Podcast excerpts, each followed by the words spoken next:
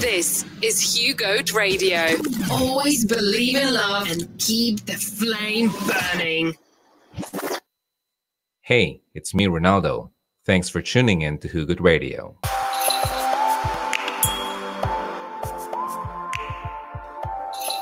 Hey, hello! How are you? Kamusta? Nag-invite ako doon sa kabila sa YouTube, sa Facebook, para pumunta ng YouTube. Ang topic natin ay, may nagtanong kasi nito, kailan dapat bigyan ng second chance si X? Gusto niyo yon? Sige nga, kung gusto niyo yon, paki-like naman dito sa, nasa YouTube kasi tayo, so wala ditong heart. So like na lang, then paki-share sa mga pwedeng makakuha ng tips nito. Ayan, maraming salamat. Medyo matagal-tagal tayo hindi nagkita, no?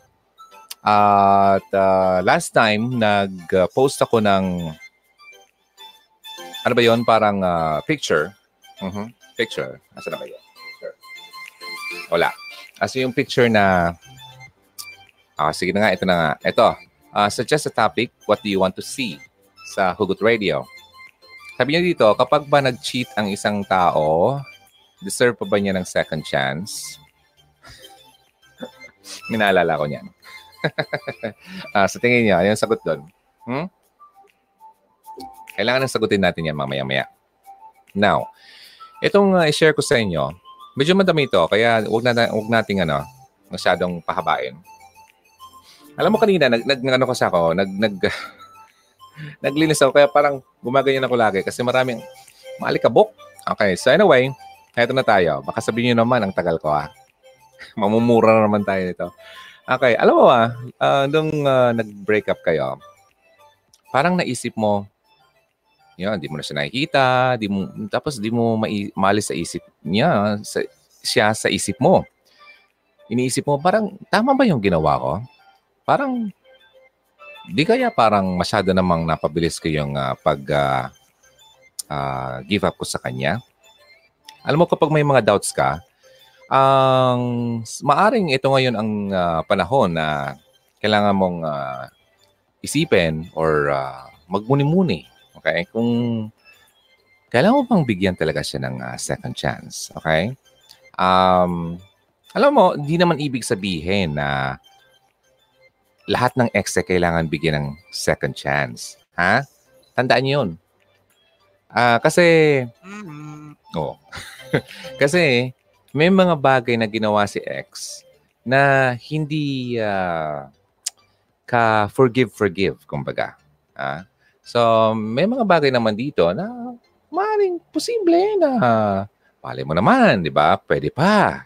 Kaya kailangan natin itong i-discuss. Now, may mga bagay na like for example, mga hindi mo masyado talagang ma-forgive. Alam mo kung bakit? Like for example, meron siyang ginawang, nahuli mo siya, no? Nahuli mo siyang may ginagawang something sa phone mo, for example na lang. Kasi nagbabasa ng mga messages mo. Kasi kapag ganun, ibig sabihin, wala siyang tiwala sa'yo. Okay? Okay lang naman na magbasa siya ng mga personal messages mo sa phone kung alam mo. Okay? Pero kung halimbawa, yan, sample lang yan, naligo ka or iniwan mo yung phone kasi nga maliligo ka. Oo, meron kayong dapat open kayo sa isa't isa pero huwag mong kakalimutan na meron din tayong privacy. Okay? Na-discuss ko yan sa mga old videos ko, kaya hanapin nyo na lang yan. Yung, Kakainis ka, kanina ka pa. Langgam. Yung video about kailangan bang i-share ang password ng social media. Okay, so parang, na-discuss ko yun about that. Now, halimbawa naman na yun nga, sumisilip-silip siya ng phone mo na hindi siya nagpaalam. So that means na he doesn't trust you. Okay? Ang relationship kasi na walang trust ay hindi totoo. Okay? Wala. Dapat may tiwala sa iyo, okay? At ikaw din naman sa kanya. Kung may mga bagay na pagkakamali siya na sa tingin mo hindi talaga pwedeng i-forgive, then hindi to pwedeng ma-apply sa kanya. Kasi ang mga i-discuss natin dito yung mga bagay na posibleng makapagbigay sa iyo ng desisyon na pwede kong i-forgive si ex. Okay, sige. Number one tayo. Pwede mo siyang i-forgive or bigyan ng second chance kung itong pagkakamali niya ay first time lang niyang nagawa sa buhay niya or sa inyong dalawa. Okay? Kasi baka nga naman hindi niya sinasadya. Kung first time niya ito, maari na hindi niya ito talaga sinadya or hindi niya inisip na ito ay mali. Nag-mess up lang talaga siya. May mga bagay, marami kasing dahilan, alam mo ba? Hindi ko masabi kung ano ba exactly yon. Pero kung sinasabi nga na inuulit-ulit, paulit-ulit na lang, abay ibang kwento na yon. Ano? So kung first time pa lang niya nagawa to, posible pa. Pero may isang bagay na isang first time na hindi mo dapat pagbigyan. Okay? Mamaya na yon. Kasi kapag nangyari na kasi yon, parang no. Okay, it's a big no. Next tayo. Tingnan mo ang isang problema through his eyes. Halimbawa, gumawa siya ng mali. Tingnan mo, bakit kaya niya nagawa yon? Okay? Ilagay mo ang sarili mo sa posisyon niya. Kasi may mga bagay din naman na nagagawa tayo na hindi natin sinasadya at may dahilan tayo kung bakit natin yun nagawa. Diba? So, hindi tayo perfect. At ganun din naman yung ex mo. Hindi rin naman siya perfect. So, posible, may mga small problems or changes na nag-result ng pagkakamali niya. Kaya ganun. So, ilagay mo sarili mo sa kanya. Kaya pala nagawa niya yon. Kaya ganun. O, di ba? Kasi, kalamitan kasi kapag nagkakamaling isang tao, tinitingnan natin kagad-agad yung pagkakamali niya. Hindi mo tinitignan yung reason kung bakit siya nagkamali. Di ba? So, yun. Pangalawa yun. Next tayo. May mga taong nakapaligid sa inyo na nagsasabi na bigyan mo na siya ng chance. Bigyan mo pa siya ng chance. Ganon. Possible yung mga mutual friends nyo, na mga close friends nyo. At nakikita na maaring mas maigi na pag-usapan nyo muna ulit, di ba? Yung relationship nyo, maaring mag-patch things up. Kumbaga, patch. Di ba? Posible baka mabigyan pa ng mas magandang solusyon yung problema nyo. Manon. Pero ito yun, yung mga taong nakapaligid sa inyo ay nagsasabi noon. Okay? Sabi nga, yung perspective na dapat mong i-consider yung perspective ng ibang tao. Kasi may mga moments kasi tayo na hindi natin nakikita talaga kung ano nakikita ng mga nakapaligid sa atin. Minsan nakatutok lang tayo, ito lang nakikita natin. Hindi natin nakikita ng ibang tao, ibang anggulo ang nakikita nila. So, kaya nga kapag humihingi ka ng mga, nagkakaroon ka ng problema, it's important na humingi ka ng advice sa mga taong nakapaligid talaga sa'yo, yung mga taong talaga nag-care sa inyo. Okay? So, yun. Now, next tayo. Next na sign na posibleng pwede mo siyang bigyan ng chance, naniniwala ka pa rin sa kanya. Okay? May mga worst moments sa ating buhay, di ba? Totoo yun. Nangyayari talaga yan. Pero, alam mo, nagkamali siya, then nag-sorry siya sa'yo, naniniwala ka talaga na totoo yung pagsusorry niya. Totoo yung sinasabi niya sa'yo at hindi ka lang talaga binubola para lang magkabalikan kayong dalawa. So, nandun pa rin yung feeling mo na ikaw ay may tiwala pa rin sa kanya. Okay? Kailangan mong i-consider yon. Okay? Now, sige, hindi ko na kailangang pahabain. Kasi napakasimple lang naman. You still believe the person. Yun. Next. Another reason na kailangan mo siyang bigyan ng another chance ay kung itong taong nagkamali for the first time sa relationship niyo ay you have a lot in common. Kumbaga, wow, alam mo ang paghanap, well, looking, finding someone. Pero hindi ko talaga inaano na maghanap ka. Anyway, kumbaga ang point dito, ang pagkakaroon ng isang tao na may same interest sa'yo ay sa panahon ngayon ay napakahirap na talaga. Ano? So, halimbawa yung ex mo na nagkasala sa'yo ay nagsishare talaga kayo ng madaming bagay na in common. Parehas kayo mahilig sa ganito, parehas kayo kalog, parehas kayo ganun, mahilig mag-travel, mahilig kumanta. Yun yung common na mga bagay na ginagawa nyo. Marami kayo. Well, posibleng bigyan mo pa siya ng chance kasi it's rare, no? Napakabihira na magkaroon ng isang tao na makakasama sa buhay na nag-share kayo ng similar interest, okay? Kasi pagkaroon, meron kayo ng ganitong interest sa buhay, similar interest, ito kasi ang nagbi-build ng parang building blocks ng relationship nyo, ang similar interest, para magkaroon kayo ng lifelong interest sa bawat isa. No kaya? Kasi ang pangit na magkasama ka sa tao na wala man lang kayong common grounds, di ba? Opposite. Ang pangit, di ba? Dahil kayong mag-aaway niyan. Kasi gusto mo nito, ayaw naman niya. Gusto niya nito, ayaw mo naman. So walang mangyayari. Now next. Nung time na nagkaroon kayo ng breakup, grabe talaga yung decision mo na i-break na siya. No? Talagang decided ka talaga. But this time, yung reason na yun ay wala na. Nawala na kasi maaari ay nag-break up na kayo ng over a month or you know, longer period na. Siguro baka months na or 1 year na. Diba? But still, this person ay bumabalik pa rin sa iyo kasi pinapatunayan niya sa iyo na he's sorry at gusto niyang makipagbalikan sa iyo kasi talagang nagsisisi siya sa ginawa niya. So yun, kailangan mong i-weigh yun. Okay?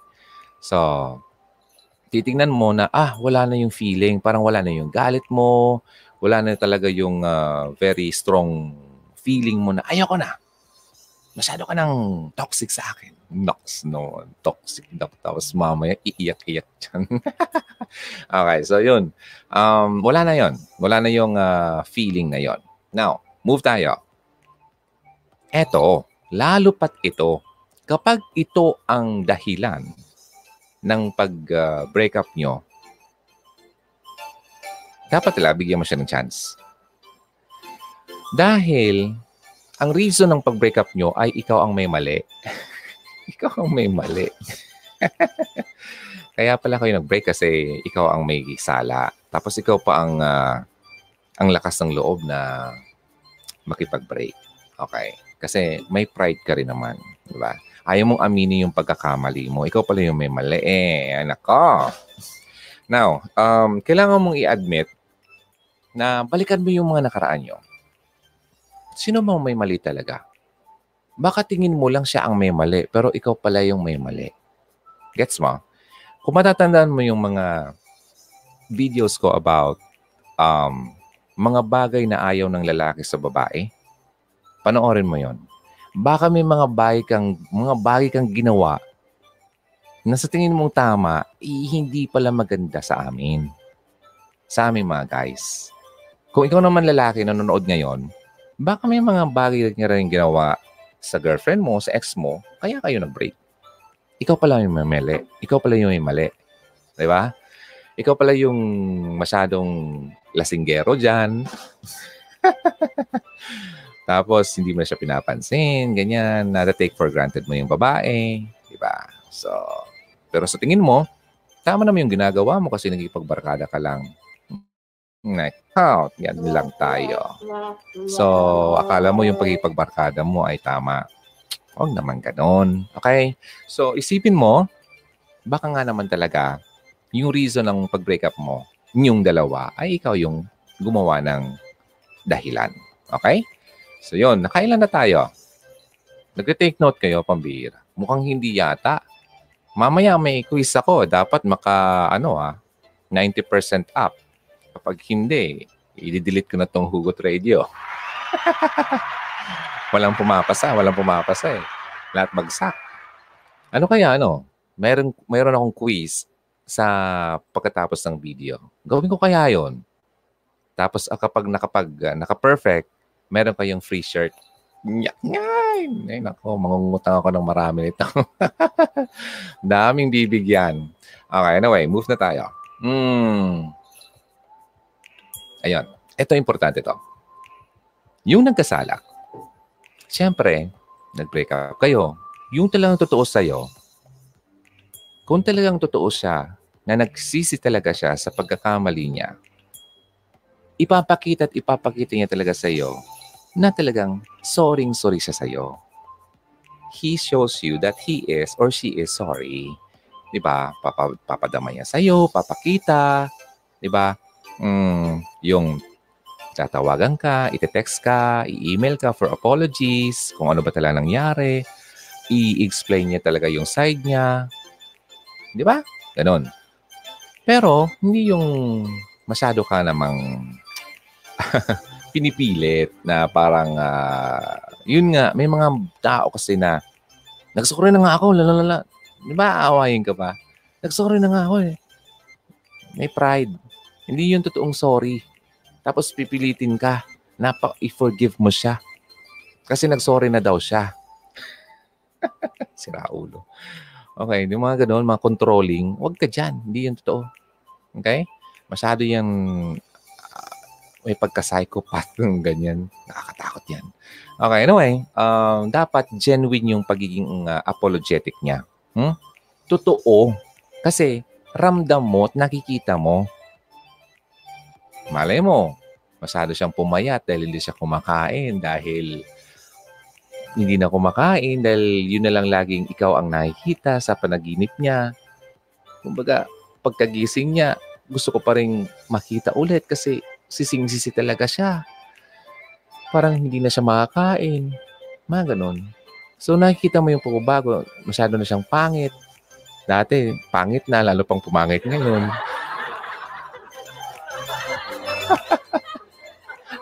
Pangit na nga. Lalo pang pumangit.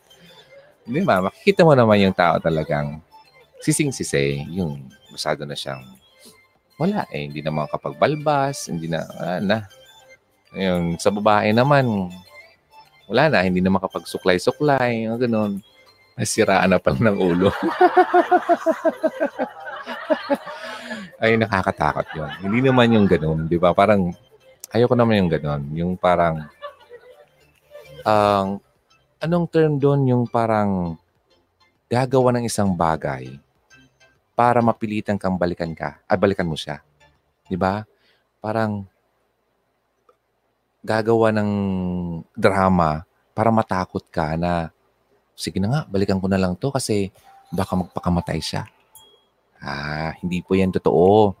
Huwag ka maniwala diyan. Hayaan mo siya magpakamatay. Kasi kung talagang totoo magpapakamatay yan, hindi niya magpapaalam sa iyo. Maraming babaeng gano'n na natatakot. Baka ako magbigti. Bigti kalukuhan. Bigyan mo siya ng Bigyan mo siya ng lubid para matauhan. Gusto mo? Ako pang tumali niyan. Tara. Niloko ka niyan. Controlling. Huwag ka dyan. Ako, kung ganyan pa lang siya sa'yo, tapos boyfriend, girlfriend pa lang kayo, tapos kinokontrol ka niya, narcissistic. Tama yung term ko. Narcissist. Kakatakot yun. Huwag ganyan. Medyo may something yan. Okay? Let go na kagad yan. Kasi, yun ang mga moments na, yung mga balita na nasakal yung babae, napatay. Ala ka dyan. Tapos, sobrang, niya mapigil ang sarili niya at ganun kung may ginawa sa'yo. Tapos, binaon ka na sa likod ng bahay nila, sa septic tank.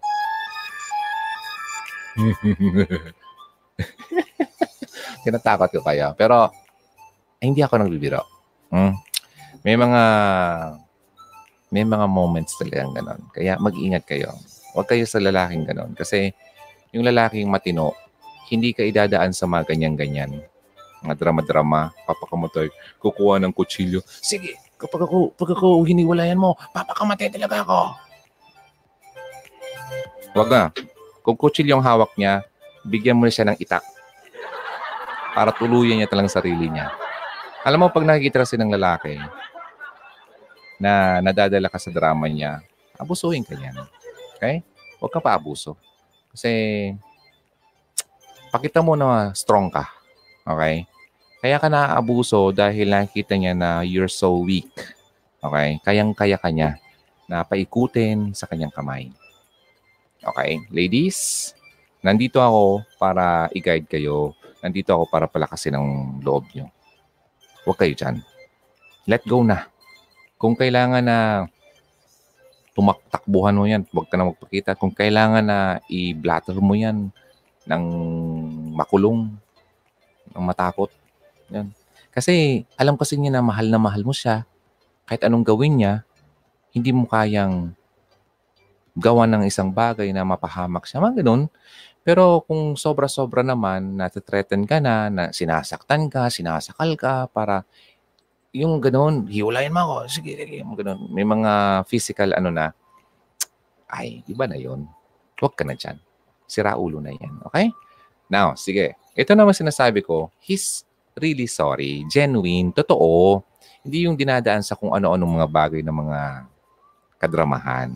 Yung talagang apologetic siya na mararamdaman mo naman yun eh. Yung lalaking sising-sisi ay talagang nakita mo na sa itsura, umiiyak. Parang, alam mo na yun. Yeah? Pero yung lalaking nagdadrama, ramdam mo naman eh. Alam, ang lalaking nagdadrama, meron din naman magaling talagang magdrama na may pagka Christopher De Leon. Magaling talagang lumuha yan. Ganyan.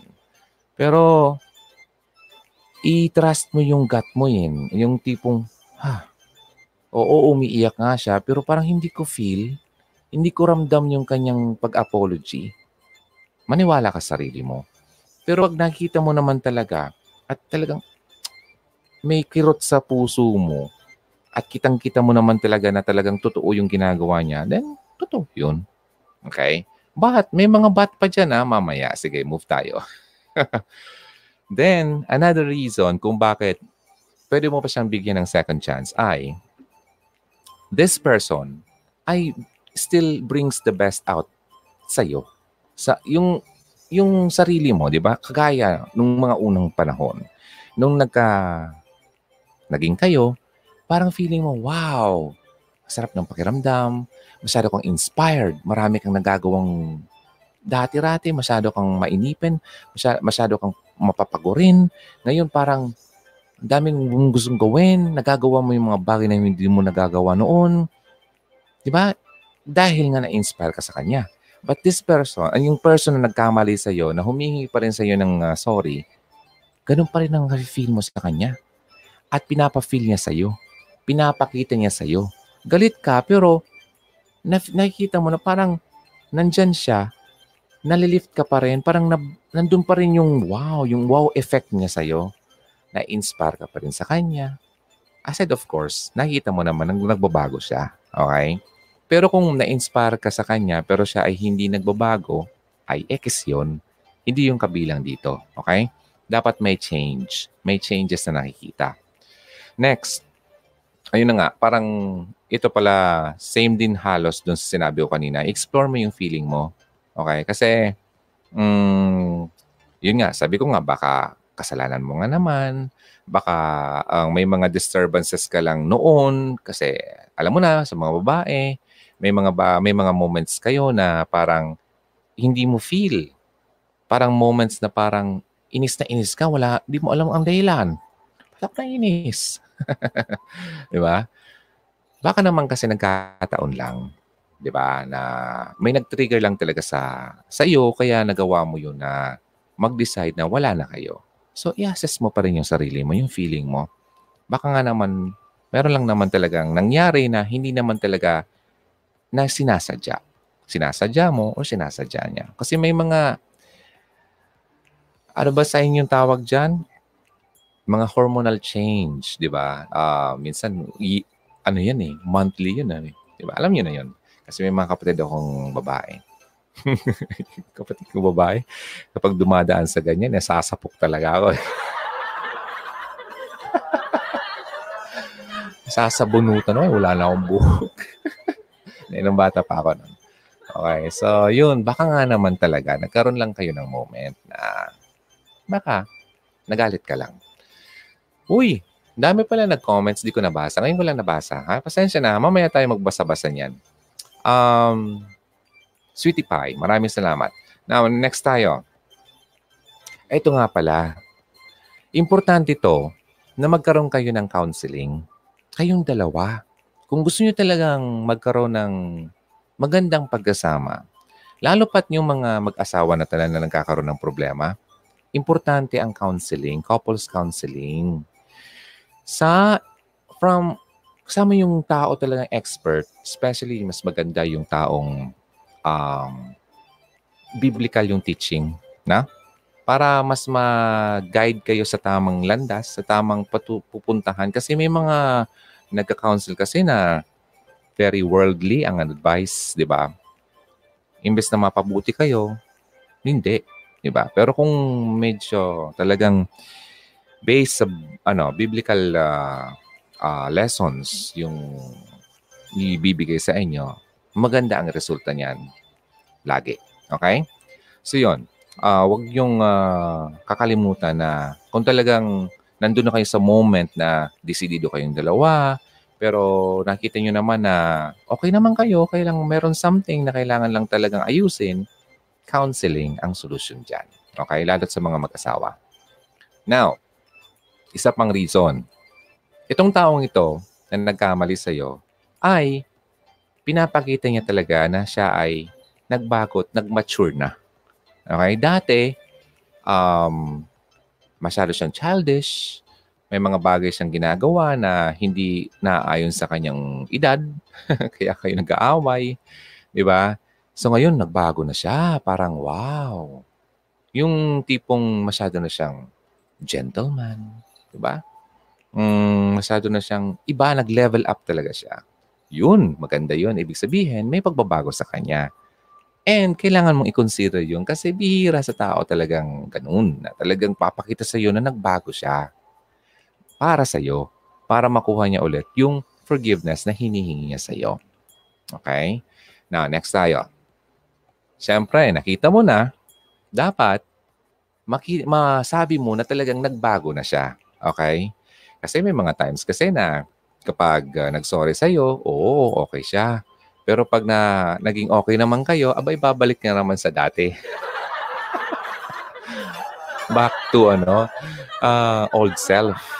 Pangit, di ba? So, dapat talaga, sigurado ka na siya ay bagong-bago na. Okay? Kailangan mong pag-usapan. Kayong dalawa, mag-usap talaga kayo. Mas maigi yung masinsinan na ano ba talang nangyari sa atin? Ano ba nangyari sa iyo? Bakit mo ito nagawa? Ngayon, ano bang na-realize mo? Bakit nagbago ka? Ano ba yung natutunan mo? Mga ganun. Mga pag-uusap na ganun. Ibig sabihin, kapag nag-engage kayo sa ganyan, parehas kayong dalawa ay mature na. Okay? Hindi yung babatuhan kayo lagi. Yung parang nagpapataasan kayo ng ihi. Iba yon. Immature yon. Alright? Pero kung parehas kayo immature, hindi magandang magsama kayong dalawa. Pangit yon. Walang mangyayari sa inyong dalawa. Away, bati lang kayo lagi niyan. Kaya mas maganda nga, kung ikaw ay immature, syempre, mas maganda, mature yung kasama mo. Kasi madadala ka niya. Mas maganda, mas mature yung lalaki sa iyo. Pwedeng sa edad or pwede sa pag-ugali, pwede sa isip. Yun. Pero kung ikaw yung babae, immature yung boyfriend mo, meron akong video about that. Okay? Paano i-handle, parang gano'n, yung immature na boyfriend. Hanapin nyo na lang, medyo last year ko pa yung nagawa. Pero maganda yon. Okay? Now, move tayo. Same lang naman pala itong sito. Hanapin mo daw yung reason kung anong nangyari, kung bakit nangyari yon. So, yun, kagaya ng sinabi ko kanina, kailangan mong magmuni-muni ka, ano ba talaga nangyari? Ako ba yung may mali? Siya ba talaga? Ano ba nakatrigger? Bakit ito nangyari? Para kapag alam mo kung ano yung nakakatrigger sa inyo, hindi mo na ito mauulit. Kasi alam mo na, diba? So, i-avoid mo na yung mga bagay na yon. Hi po, tama, sabi ni Jessica Calejo. Maraming salamat. Barbie ang shine. Haha, di Sharon, may ticket daw siya kasi mura lang daw. Papunta niya ako pero grabe iyak ko noon nung di na siya nagparamdam for 3 months. Ang lalaking hindi na nagpaparamdam, hindi na talaga yan seryoso sa'yo. Wala na. Kasi kung seryoso sa'yo, hindi niya hahayaan na ikaw ay maghintay. Di ba? Hindi niya hayaan na ikaw ay mag-isip. Ano ba talaga ang nangyari sa kanya? Di ba? Kapag ang lalaki ay nag-ghosting, nawala, parang multo. Wala na yun. Okay? Huwag ka nang umasa. Ganun talaga yun. Tanggapin mo na lang na talagang ganun yun. Okay? Huwag ka nang magtitingala dyan sa langit na isipin mo, ano ba talaga nangyari? Ba't niya ako iniwan? Ba't ganyan? Ba't siya nawala? Ganun. Hindi mo na kailangan problemahin yon. Basta alamin, sabihin mo, sarili mo, nawala siya dahil talagang ganun talaga. Okay? Huwag ka na pang... Kasi kapag umaasa ka pa at hindi nangyari yun, lalo ka lang masasaktan. Okay? So yun. Now, ito pa. Lagi kang merely, parang laging masaya ka kapag kasama mo siya. Di ba? Iba kasi yun eh. Kagaya ko noon. Ako na naman. Okay, kagaya ko noon. Matagal na panahon na yun. Lagi niya nasasabi, bakit lagi ka nakasmile? Bakit lagi ang saya-saya mo pagkasama mo ako? Sabi ko, syempre naman eh. Masaya akong kasama ka. Next naman. Remembering the days. De, totoo yun.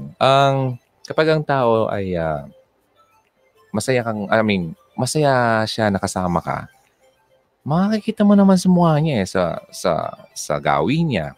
Ngayon, kung ikaw mismo ay ganun ang nafe-feel mo kapag kasama mo siya, then, bigyan mo siya ng second chance. Kasi, bihira nga sabi ko sa inyo na magkaroon ng ganun.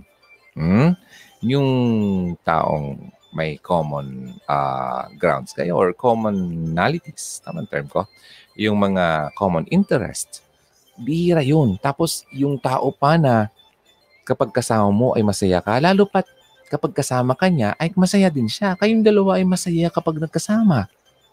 Siyempre, bigyan mo ng chance ulit yun. Kasi bihira nga yun. Okay? Kasi most of the time, one-sided love affair tayo. Maaring ikaw yung laging in love, siya naman pala ay papetiks-petiks lang.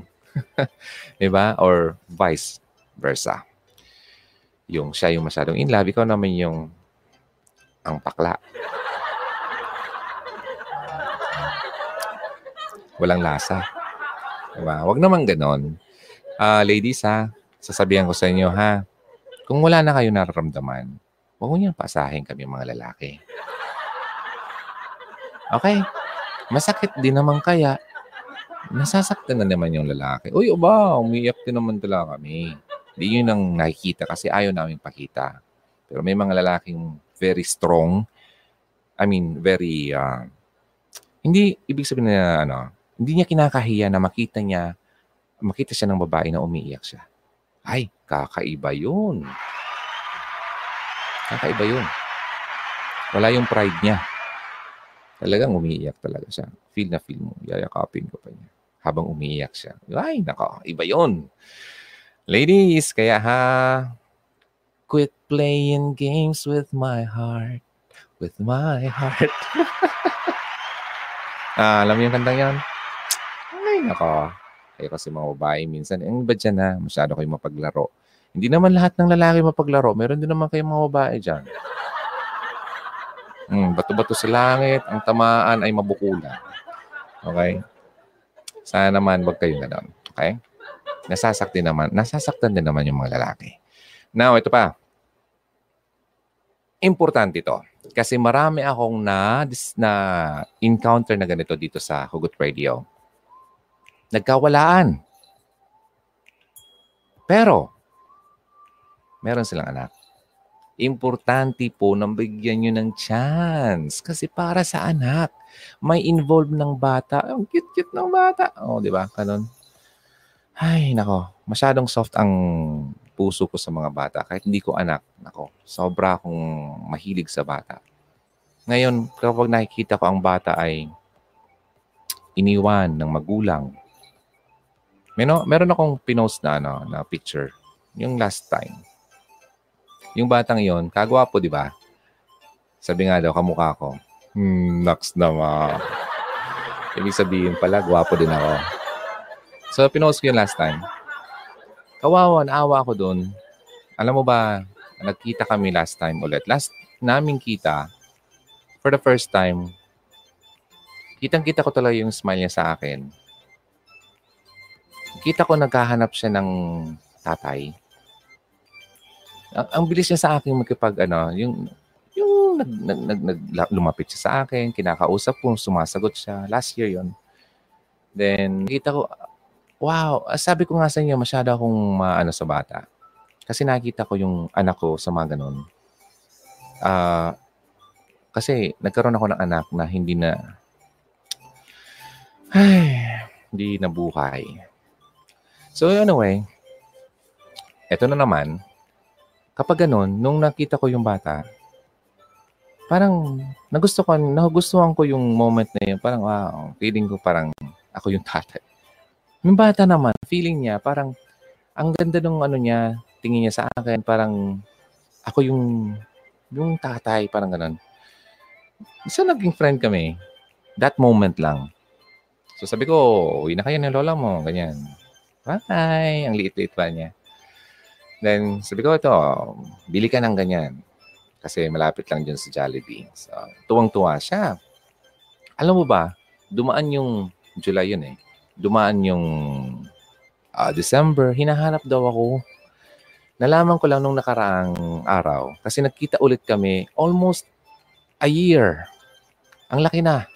Yun nga, kanina. Kung makikita nyo, may pinost ako. Kailan ba yun? Nung isang araw. Hello, wow. Naalala pa niya yung pangalan ko. Imagine that. Samantalang ako, part lang yung pangalan niya ang naalala ko. Kasi ako talaga, meron akong problema sa pag-alala ng mga pangalan. Kaya kung ikaw mismo ay hindi ko maalala yung pangalan mo, sakali man magkita tayo, pagpasensin niyo ako kasi meron talaga akong problema dyan. Pero naalala ko dun sa bata, ang pangalan niya, J something. Damn! Ayan. Tango siya. Wow! Tagal natin hindi nakita, sabi ng lola. Alam mo Ron, hinahanap ka niyan. Sabi niya sa akin, kailan ko kaya daw ulit niya makita si Kuya Ron? Wow, diba? Na-touch naman ako. Sabi ko, wow, may naglulong sa akin na bata. Dahil naglulong siya ng father figure. So, nadurog yung puso ko. Sabi ko, wow naman. Imagine, hinahanap niya ako nung December. Hindi ko man lang siya nakakita. So kaya, nung nagkita kami that time, napaka-short nga lang yung moment. Parang gusto ko nga siyang bisitahin. Hindi ko pa alam yung bahay niya. Pero nandiyan siya somewhere dyan. Hanapin ko. Pero malayo sa amin. Gusto-gusto pala niya ako. Ang kwento ng batang yon, iniwan yun ng tatay. Yung nanay, at yung tatay, naghiwalay pero hindi sila kasal. Parang yun ang nakwento sa akin last year. Sabi ng nanay, iniwan na to ng tatay, ganyan-ganyan. Yung nanay, sabi ko sa'yo, nanay, nagtatrabaho daw. Parang sa abroad yata. Tapos, so iniwan sa akin yung nanay dito sa akin kasi walang maiwanan. Di ako na lang nagpapalaki, sabi ng lola. So parang yung nanay, parang hindi ko masabi, parang siguro, feeling ko lang ha, parang malayo yung loob din. Posible, di ko alam. Baka nag-speculate lang ako. Baka naaalala niyo yung lalaki kapag nakita niyo yung bata. May mga moments na ganun kasi eh. Parang nadadamay tuloy yung bata. Kawawa naman. Sobra. Ay. Kapag ganun, ano ako niyan eh. So, itong sinasabi ko dito, kapag may bata nang involved sa pag-break up nyo, okay, kailangan mo talagang bigyan ng chance. Forgive. And move forward. Kasi, kaya nga nabuo yung batang yun. Kasi meron naman kayong moment noon na naging kayo talaga nagmahalan eh. Alalahanin nyo yun. Yung moment na yun eh. Kaya nga nabuo yung bata. Alam nga naman ano yun. Nabuo lang bigla. Bigla ka na lang nabuntes. Ano kasi Mary? Diba? Ay... Yung mga old feelings, yung mga comforting moments nyo na kayong dalawa ay nagsasama pa, balikan nyo yun. Okay? Para naman sa mga nag-umaasang mga anak nyo, baka hindi lang isa, baka dalawa, tatlo, apat, lima, anim, pito. Diba? Hindi natin alam. Hindi ko alam. Okay? Kapag meron ng bata, please, bigyan nyo ng chance. Okay? Ang isa't isa. Pero dapat itong mga na-mention ko sa taas, kasama yun ha. Okay? Kasama mong i-consider yun. Kasi dapat makita mo talagang nagbago na siya, talagang some new person na yung lalaki, hindi niya ginagawa yung mga bagay na ginagawa niya before kung bakit kayo nagkahiwalayan. Diba? So, i-consider mo pa yun yun. But, kung talagang wala talagang pagbabago yung tatay, okay? Somehow, ang gawan mo pa rin ng paraan na nandun pa rin yung connection ng tatay doon sa anak. Kasi yung anak, kawawa kapag naghahanap ng magulang. Marami na akong nalaman ng kwentong ganyan na parewara yung bata. O, paano? Kawawa naman, nadamay niyo pa yung napaka-innocenting tao. Diba? Kawawa, maawa naman kayo sa mga bata. Ako... Kaya nga gusto kong gumawa, alam mo ang dream ko, magkaroon ng foundation para sa mga bata. Kasi, parang yun na lang yata ang way ko para makabawi ako dun sa, sa dapat kong ginawa para dun sa anak ko. Yun. Sayang. Ang dapat nga ano yung anak ko ano ilang taon na ngayon dapat yan 17 tingnan mo o diba ibang epekto sa akin yan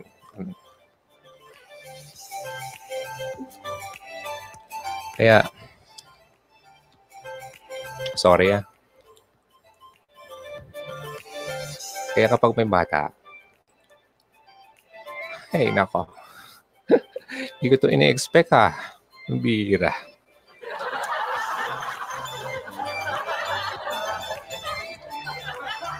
Kapag may bata, gawa yung paraan. Sayang naman. Kasi, mabuti nga sa inyo. Yung...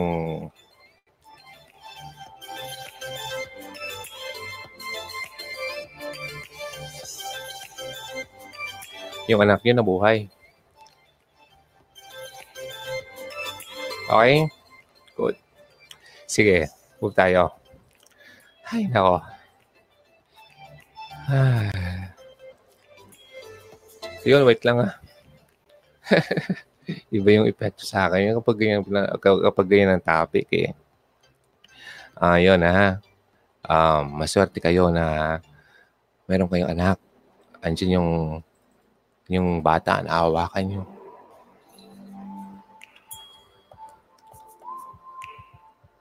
Nakikita nyo na malaki.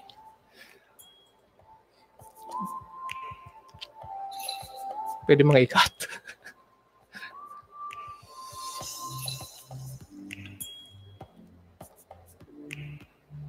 Ang bira. Ba't ako umiiyak? Pasensya na. Ito talaga ito ina-expect. Marami pa akong sasabihin. Hindi ako makapagsalita.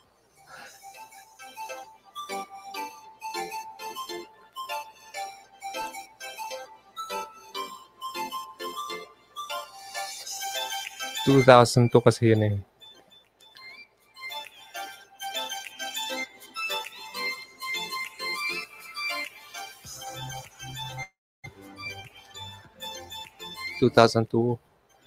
Nagkaroon ako ng pagkakataon na pagkaroon ng anak.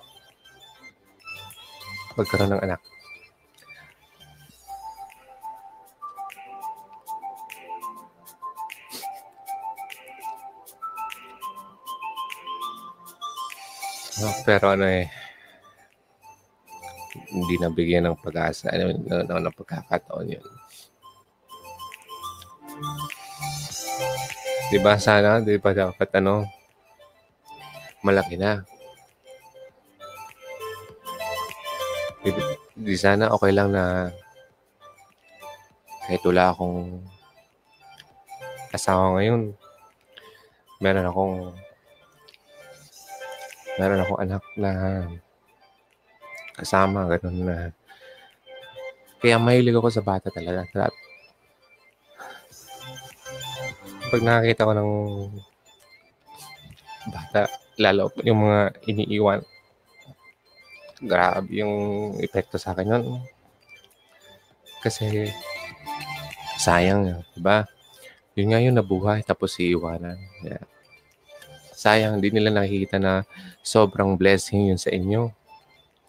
Sobrang ang swerte nyo. Kaya huwag nyo hayaan na madami yung mga bata. Kawawa naman. Kawawa. Okay? Beer.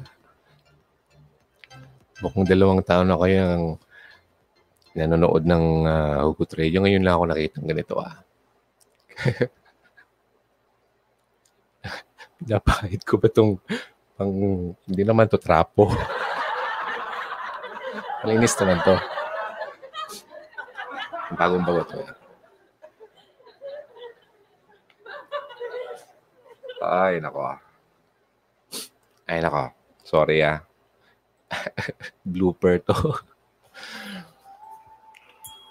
Sorry na. Okay, sige. Move na tayo.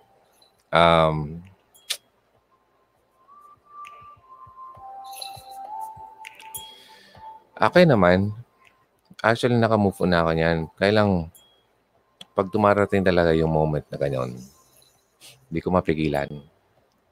Kasi, inayakan ko yun noon.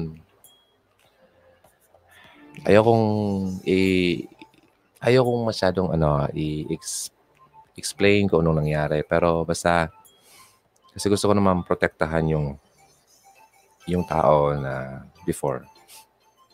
Basta, iniyakan ko yun na wag. Pero,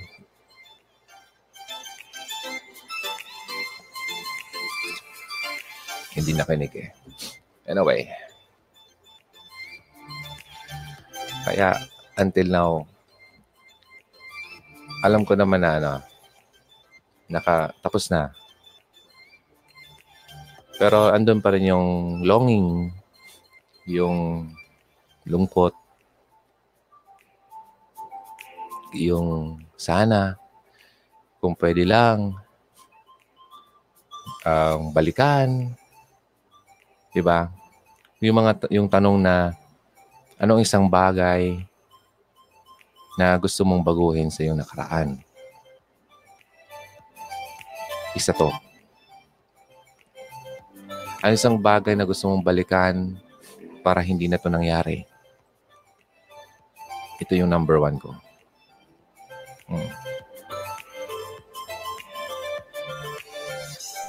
Okay. Okay na.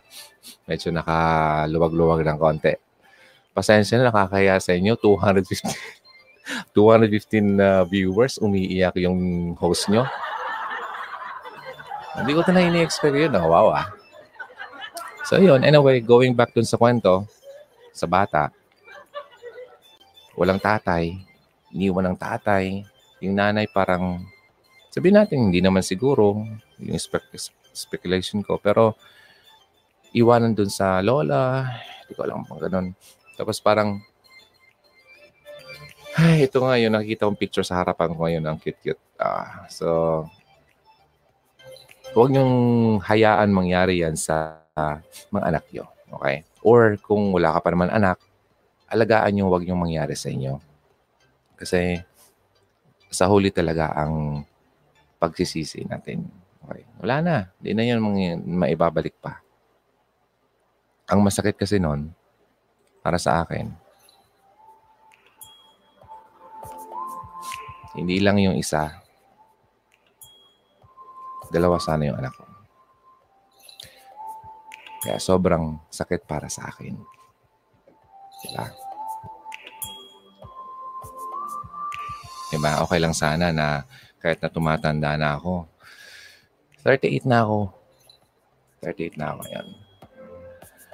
Okay lang sana. Sana meron akong 17 or yung isa baka.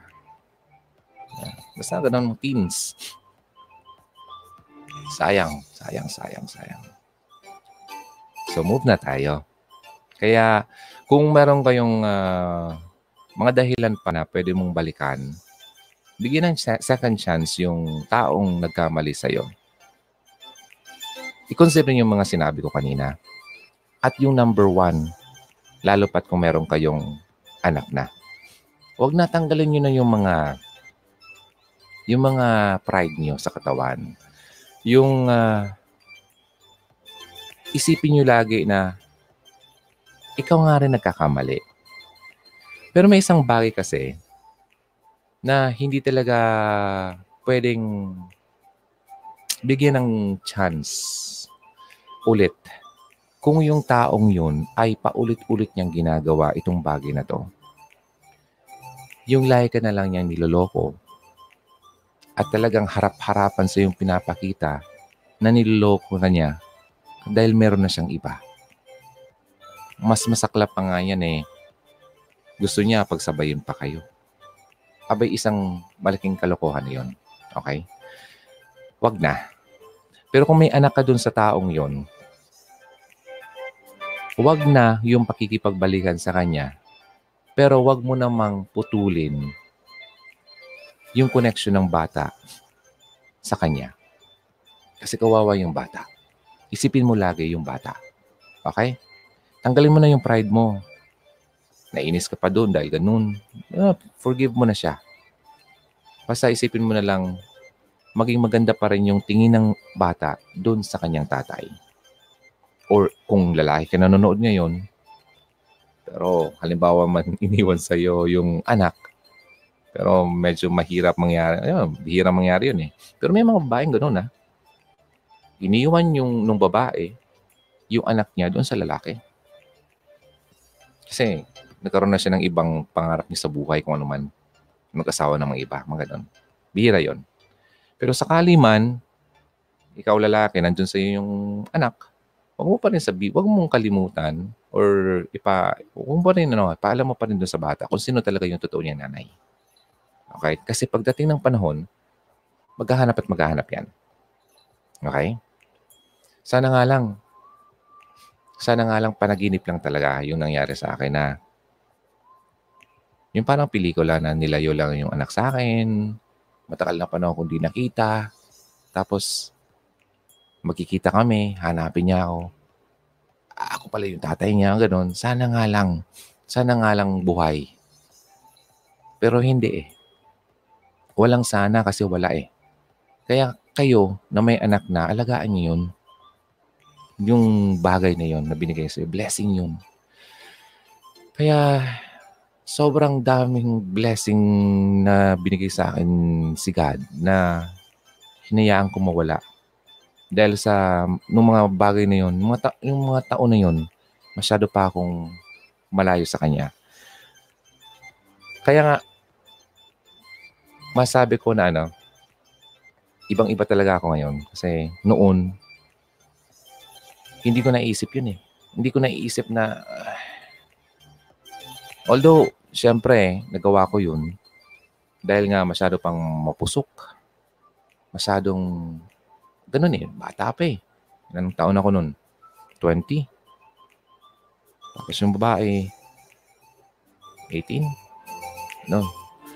So nag-aaral pa. Yun nga, may mga bagay, may mga decision tayo sa buhay. Lalo pat nung bata-bata pa tayo na mga hindi natin naiisip na mali talaga. Hindi natin yung naisip yung mga consequences. Kung ano ba talaga mangyayari. Saka na lang natin maisip kapag huli ng lahat. Yun. Imagine until now, dala ko pa yun. At sakali, talagang madadala ko pa yan hanggat sa ako'y buhay pa. Diba? Ang sakit nun. Sana wag yung mangyari sa'yo. Okay?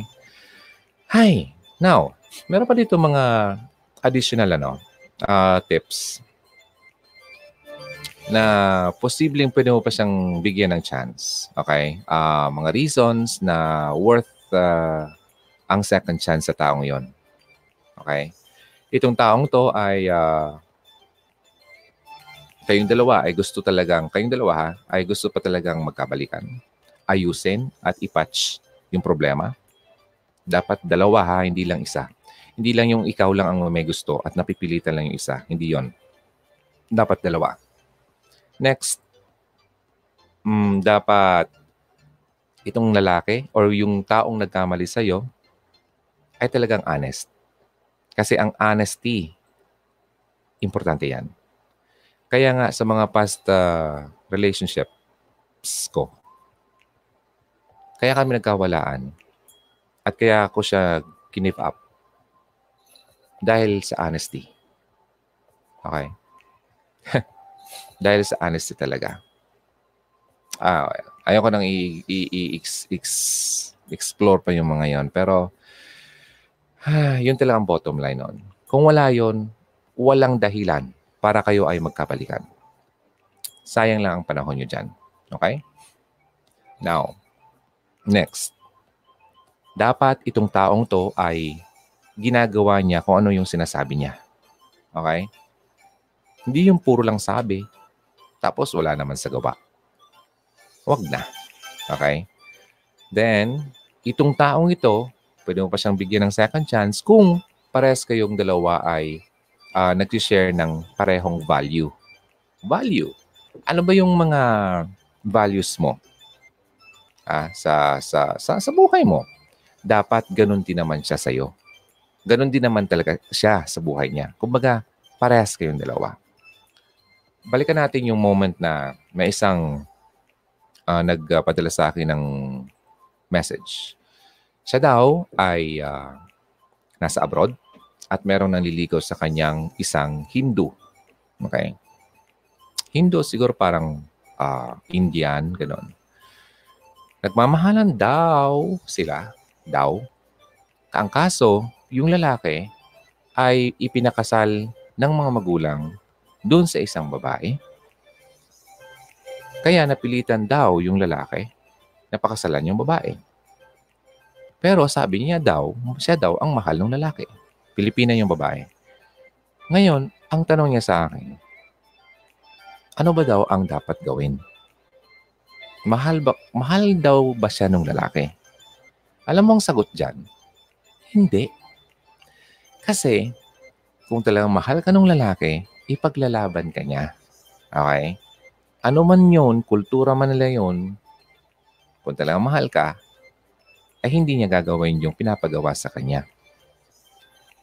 Pero, ito yung pangit doon.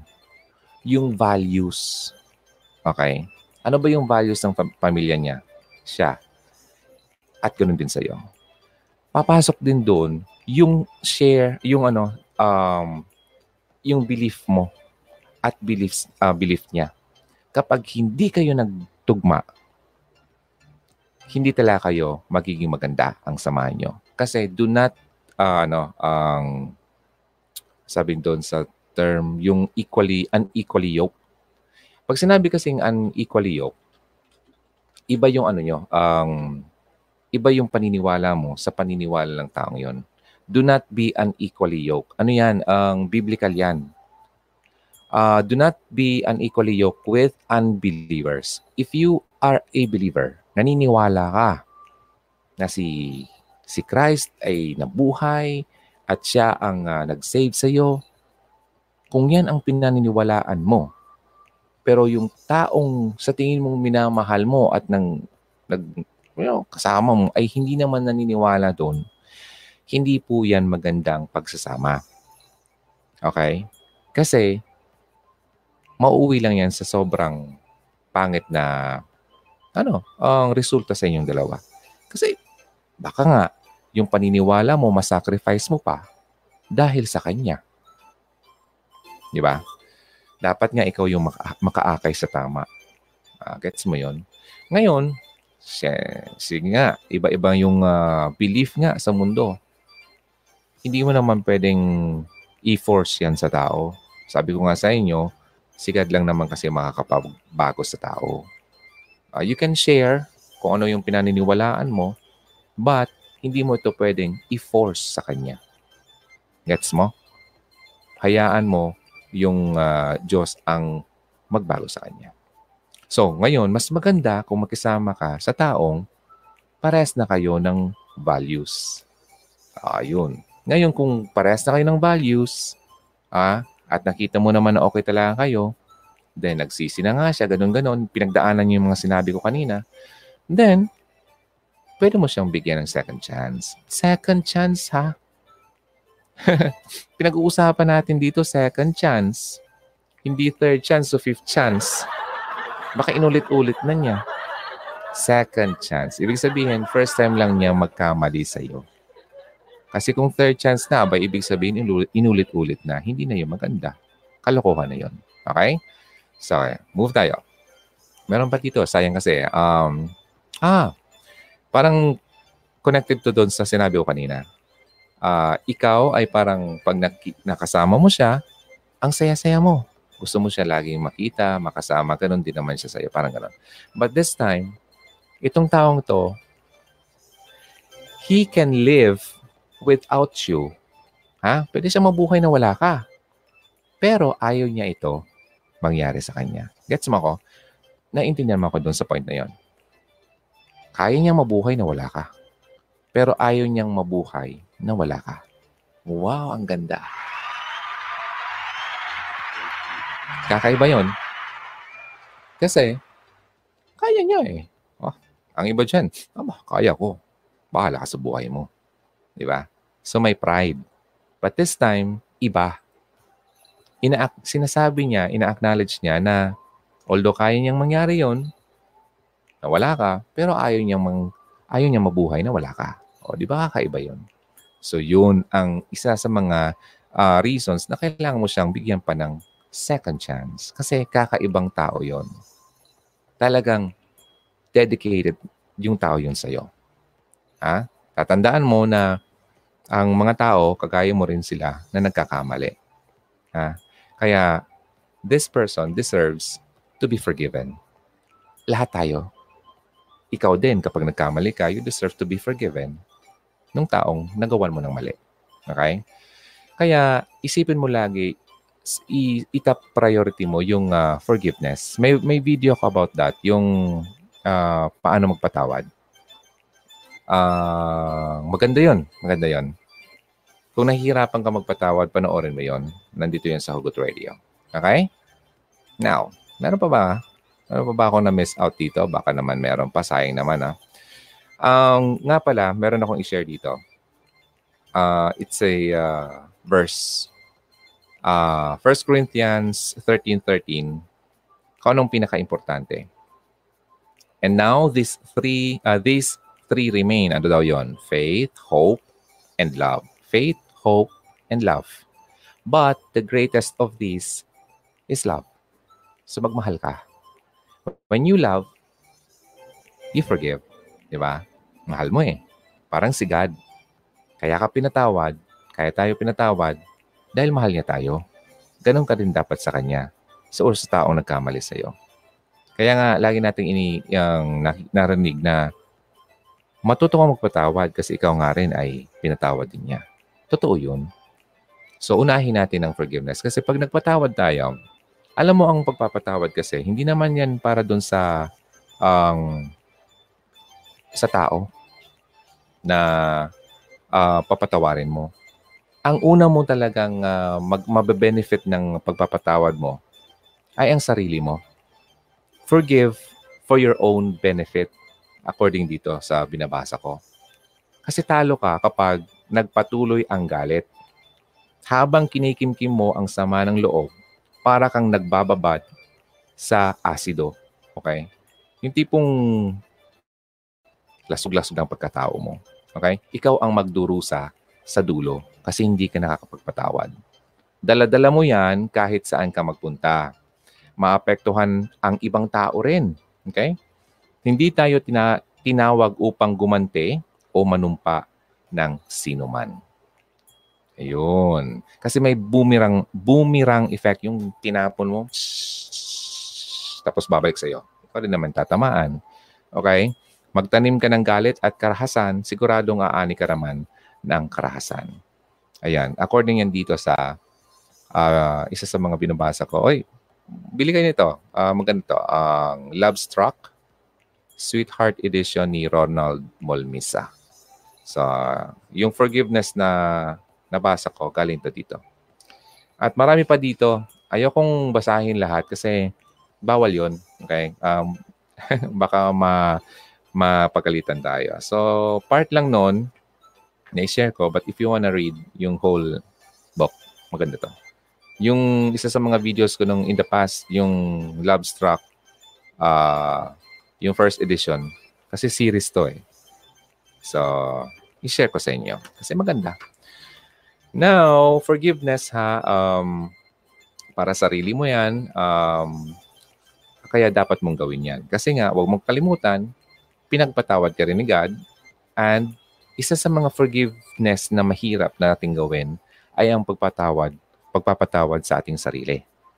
Okay? Kaya patawarin mo sarili mo. Kung ikaw yung nagkasala, ikaw yung akala mo ikaw yung may mali, patawarin mo muna rin yung sarili mo. Kasi kapag hindi mo ginawa yan, mahirap din. Okay? Forgive yourself. Then, forgive yung taong gumawa sa iyo ng kasalanan. Kapag ginawa mo yon, alam mo ang sarap ng pakiramdam. Wala ka ng burden sa katawan. Kaya hindi ka makamove on kasi hindi ka makapag-forgive. Yun. Kasi lagi mo pang naiisip. Lagi ka pa rin nagdaramdam dahil naalala mo yung in the past, yung past. Tapos meron pa rin kirot. Nasaktan ka, hindi mo pa rin ma-forgive. Diba? May galit ka pa rin, may inis ka pa rin, sinusumpa mo pa rin yung tao.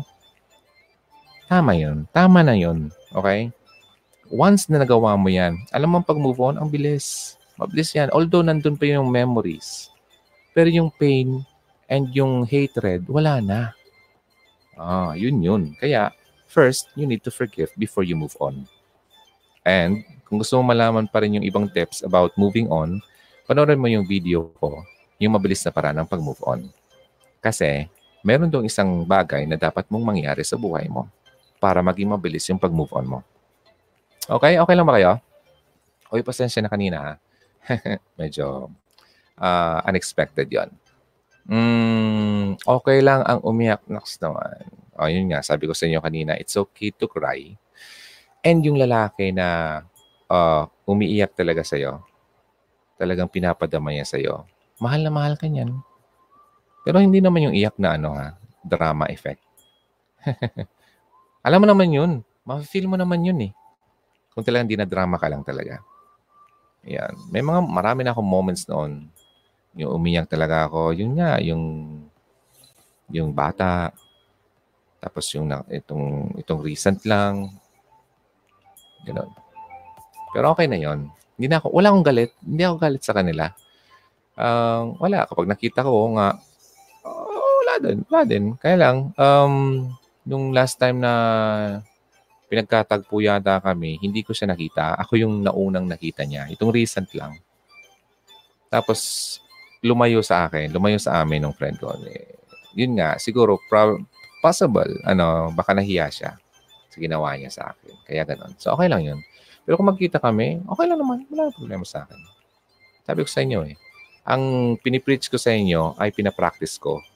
Okay? Hindi yung nagsasabi ako dito, hindi ko naman ginagawa sa sarili ko. Masyado ako niyang hipokrito. Di ba? So, kung ano yung tinuturo ko, ginagawa ko yan. Okay? DJ, hindi porket iniwan ng nanay ang bata po ay hindi na mahal. Hindi po ba pwede na naghahanap buhay? Ah, iba naman to. Iba nga to. Okay, so ang point ko doon, yung babae talang iniwan at wala naman talang ginagawa para sa anak. Pero yung iniwan yung bata para mag-abroad, para mayroon siyang pangtuso sa bata, iba naman talaga yon. Okay, ibig sabihin, gumagawa lang siya noon kasi yun nga, wala nga siyang katuwang sa buhay, baka nagkawalay sila ng asawa. So, kailangan niyang gawin yun. So, ibang bagay to. Okay? Oh, kaedad ng eldest ko. Imagine that. How old ka na, Judy Ann? Grace Roluma. Ay, si Grace. Ah, wait. Ikaw ba to, Annalie? Yan pala pangalan mo. Kakaiba ka, ah. Ang dami mong account. Okay. Thank you so much. Thanks. Nakahabol pa ako. Tama talaga ang payo mo. Meron pa ako nakita dito. Additional lang. Okay. Additional, ha? Additional reasons. Dami ko ng reasons sa inyo. Hindi ko pa siya mabigyan ng second chance. Grabe naman. Okay. Anyway, ito pa. Mga reasons. Itong lalaki or yung babae man, nagka-break up kayong dalawa, then humihingi ng second chance, dapat itong taong ito ay hinahayaan kang mag-decide kung ano ba talaga ang decision mo. Hindi yung kukulit-kulitin ka, di ba? Begging you, di ba? No, bumalik ka sa kanya, kukulit-kulitin ka. Mas maganda kasi yung hahayaan ka muna niya. Maghihintay siya kung kailan yung talagang decision mo. Kumbaga, nagiging patience sa sa'yo. Unlike nung iba dyan na idadaan sa pag-sorry-sorry at naiinip na. Diba? Nang ayaw maghintay, gusto kagad niya ma-receive yung forgiveness mo. At pinipressure ka, ay hindi yun maganda. Hindi yun totoong pag-ano. Hindi yun genuine. Okay? Hindi yun totoong paghingi ng sorry. Okay? Then itong lalaking ito ay lalaki. Diba? Nagkawalaan kayo, then humingi ng second chance. Itong lalaki ito ay ready na talaga mag-settle down. Meaning, wala na sa kanya, sa system niya, yung pag-sleep around. Alam mo na yun, kagaya ng panahon ko, na kung sino-sino na lang, okay, yung nagbubuhay binata, wala na. Totoo na siya. Diba? Talagang decidido na talaga siyang nagbago siya. Pero para sa akin, kung akong babae,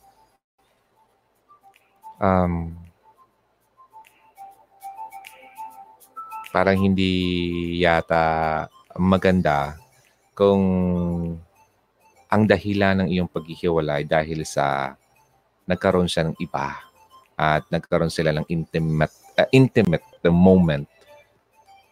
Worse pa nga, baka nadakip mo pa. Pangit yun. Parang kung ako mabahay, hindi ko na yung bibigyan ng second chance. And in fact, yun talaga ang marami nagsasabi dito na kapag ganun ang reason, there's no more second chance. Okay? Okay? Now, move. And you honestly believe, ikaw mismo, na itong taong to ay will last a lifetime. Ibig sabihin, nagbago na talaga siya, hindi lang temporary yung pagbabago niya, at pangmatagalan, panghabang buhay na ang kanyang pagbabago. Yun, pwede mo pa siyang bigyan ng another chance. Okay? Then, meron pa dito, ikaw mismo ay willing nang mag-move on at kalimutan na yung past mistakes na nangyari sa kanya or sa inyong dalawa, sa inyong relationship, kumbaga. So, move on ka na. So, willing ka. Ibig sabihin na hindi mo na ito babalik-balikan pa. Okay? Kumbaga, pag pinatawad mo na at kinalimutan mo na. Forgive and forget. Ayun.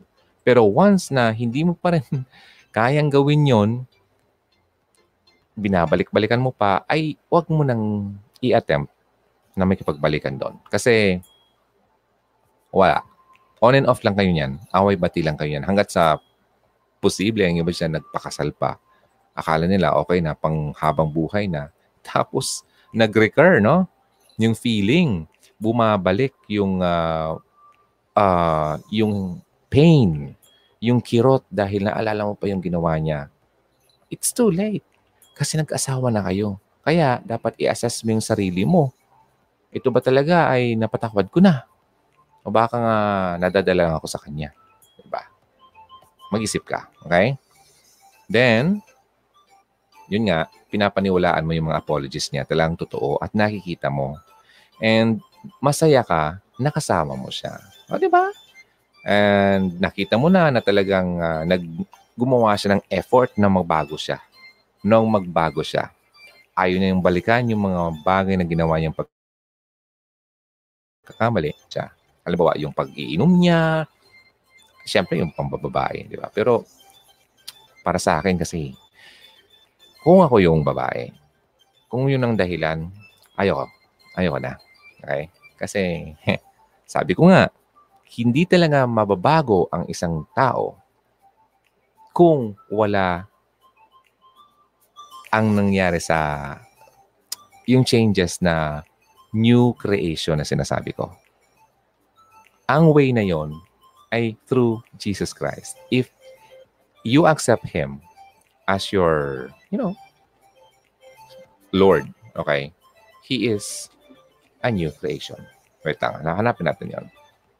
Sa mga hindi nakakarinig. Therefore, if anyone is in Christ, he is a new creation. The old has passed. The new has come. So, ang keyword doon, if anyone is in Christ. Okay? Biblical yan, 2 Corinthians 5:17. So, kapag wala pa si Christ sa buhay ng taong yon, hindi pa talaga siya bago. Okay? Hindi siya new creation. Okay? May possibility pa talagang bumalik siya sa dating gawin niya. Kaya nga, ingat kayo. Okay? Ingat. Mas maganda na yung changes na nakita mo sa kanya ay hindi lang dahil sa kung anong ginagawa niya, kundi dahil binago talaga siya ng Panginoon. Makita mo naman yun. Kung ano yung prutas niya sa ngayon. Okay? Then, move tayo. Since gumawa na siya ng effort, okay? May mga moment na gusto mo na talagang patawarin siya.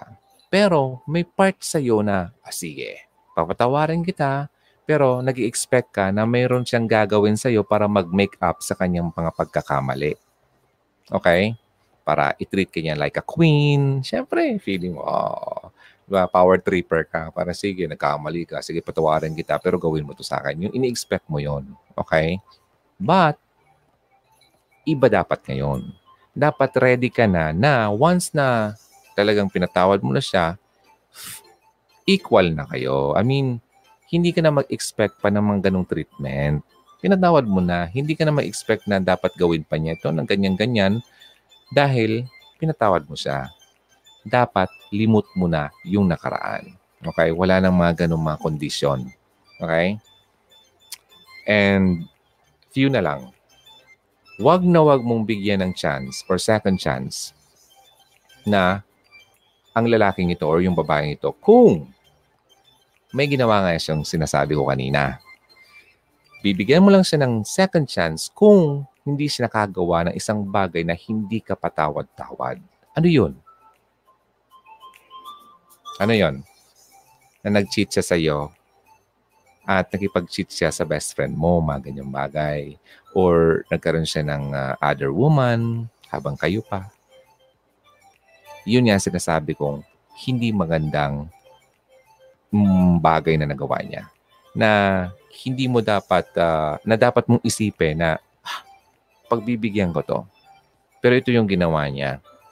Sigurado ba ako na talagang nagbago na siya? Sigurado ba ako na hindi na ito magagawin niya? Kaya nga kapag ganyan ang ginawa, X na kagad yan. Wala nang second chance sa mga bagay na ganon. Okay? Kahit na nagsisi pa siya, pero para sa standard ko, at sana ganun ka rin, wag na. Pero, may pero doon na, sabi ko nga, balikan natin, pero kung meron kayong anak, learn to forgive pa rin. And bigyan mo pa rin ng chance yung lalaki para doon sa anak. Pero kung kayong dalawa pa ay magkabalikan, at wala pa talaga yung sinasabi kong true na change sa buhay niya na sinabi ko kaninang verse na wala pa talaga yung acceptance niya. Huwag na. Kasi, ay, worldly pa yung taong yon. Makamundo pa yon.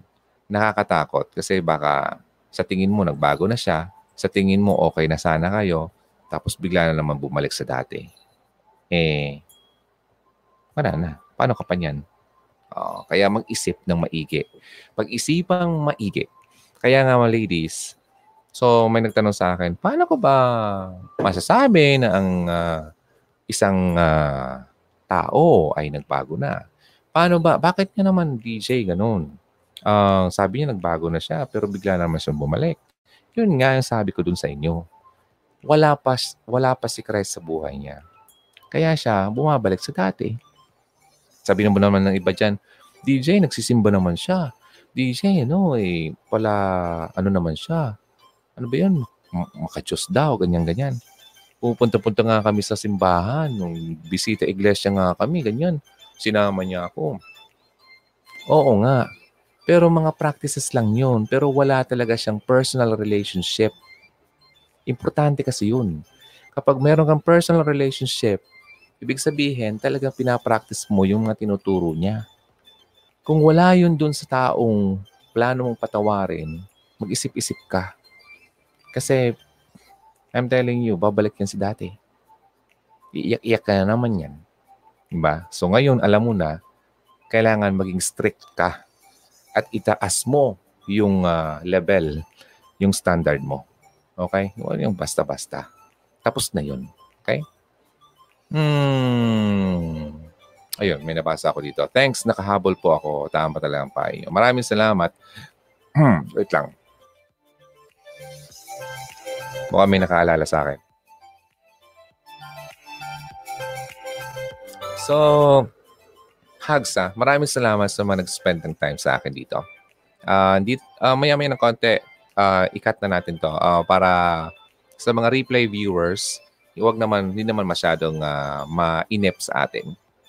So, maraming salamat. Sa mga hindi ko mabasa dito, nabasa, thank you so much. Umiyak ka muna, DJ Ron. Iyak mo yan. Thank you so much, Barbie. Kaya mo po yan. Rachel, thank you. Ilabas. Okay, para gumaan. Pati ako, DJ, naiyak din. Oy, thank you so much. Okay, Malin, iba kasi talaga kapag ganun. Iba ang dating. Don't cry. I feel you. God bless. Thank you so much, June Lipek. Hindi yon para sa DJ Ron. Oh, yeah. Pero meron kasing nangyari na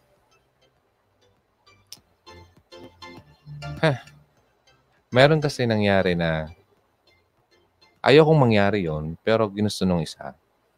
So wala, hindi ko na control. Pero somehow pa rin nahayaan ko kasi I was so helpless, blinded. Sobrang pagmamahal ko sa tao. Hinayaan ko mangyari yon. Kahit na labag sa aking loob. Kaya somehow, meron pa rin akong pagsisisi sa aking sarili. Until now. Kaya ganun yun. Pero now, yun nga, forgive yourself. Napatawad ko na yung sarili ko. Forgive the person na nagkasala sa iyo. Napatawad ko na rin yung tao. Kaya lang, hindi na, as a person, as a human being, hindi mawawala sa atin yung moment na talagang ma-feel mo pa rin yun. But, tingnan mo na lang yung brighter side na may reason ang lahat ng bagay kung bakit nangyayari ang mga painful things or moments sa buhay natin. Possibly, nangyari yon, na-allow yon, although kahit na mali yon, na-allow yon para nagkaroon tayo ng matinding lesson sa buhay natin at magagamit yon para mai-lead ang ibang tao na hindi na yun mangyari pa sa kanila. Siguro, kailangan ko sabihin na kung ikaw ay nasa moment ngayon na may mga practices kayo ng kasintahan mo, boyfriend mo, girlfriend mo, ikaw lalaki, nagpo-practice kayo ng mga premarital sex na ginagawa nyo yan, hindi pa naman kayo talaga kasal. It's time for you to stop it. And naniniwala ako na panahon na para marinig mo yan. At nakita mo to para wag na mangyari din sa iyo ang nangyari sa akin. Kasi kapag nangyari na yan, andyan na yan. Makakaisip ka kapag hindi ka pa handa, makakaisip ka ng karumaldumal na bagay. Dahil iniisip mo yung sarili mo lang. Iniisip mo yung ikabubuti ng minamahal mo.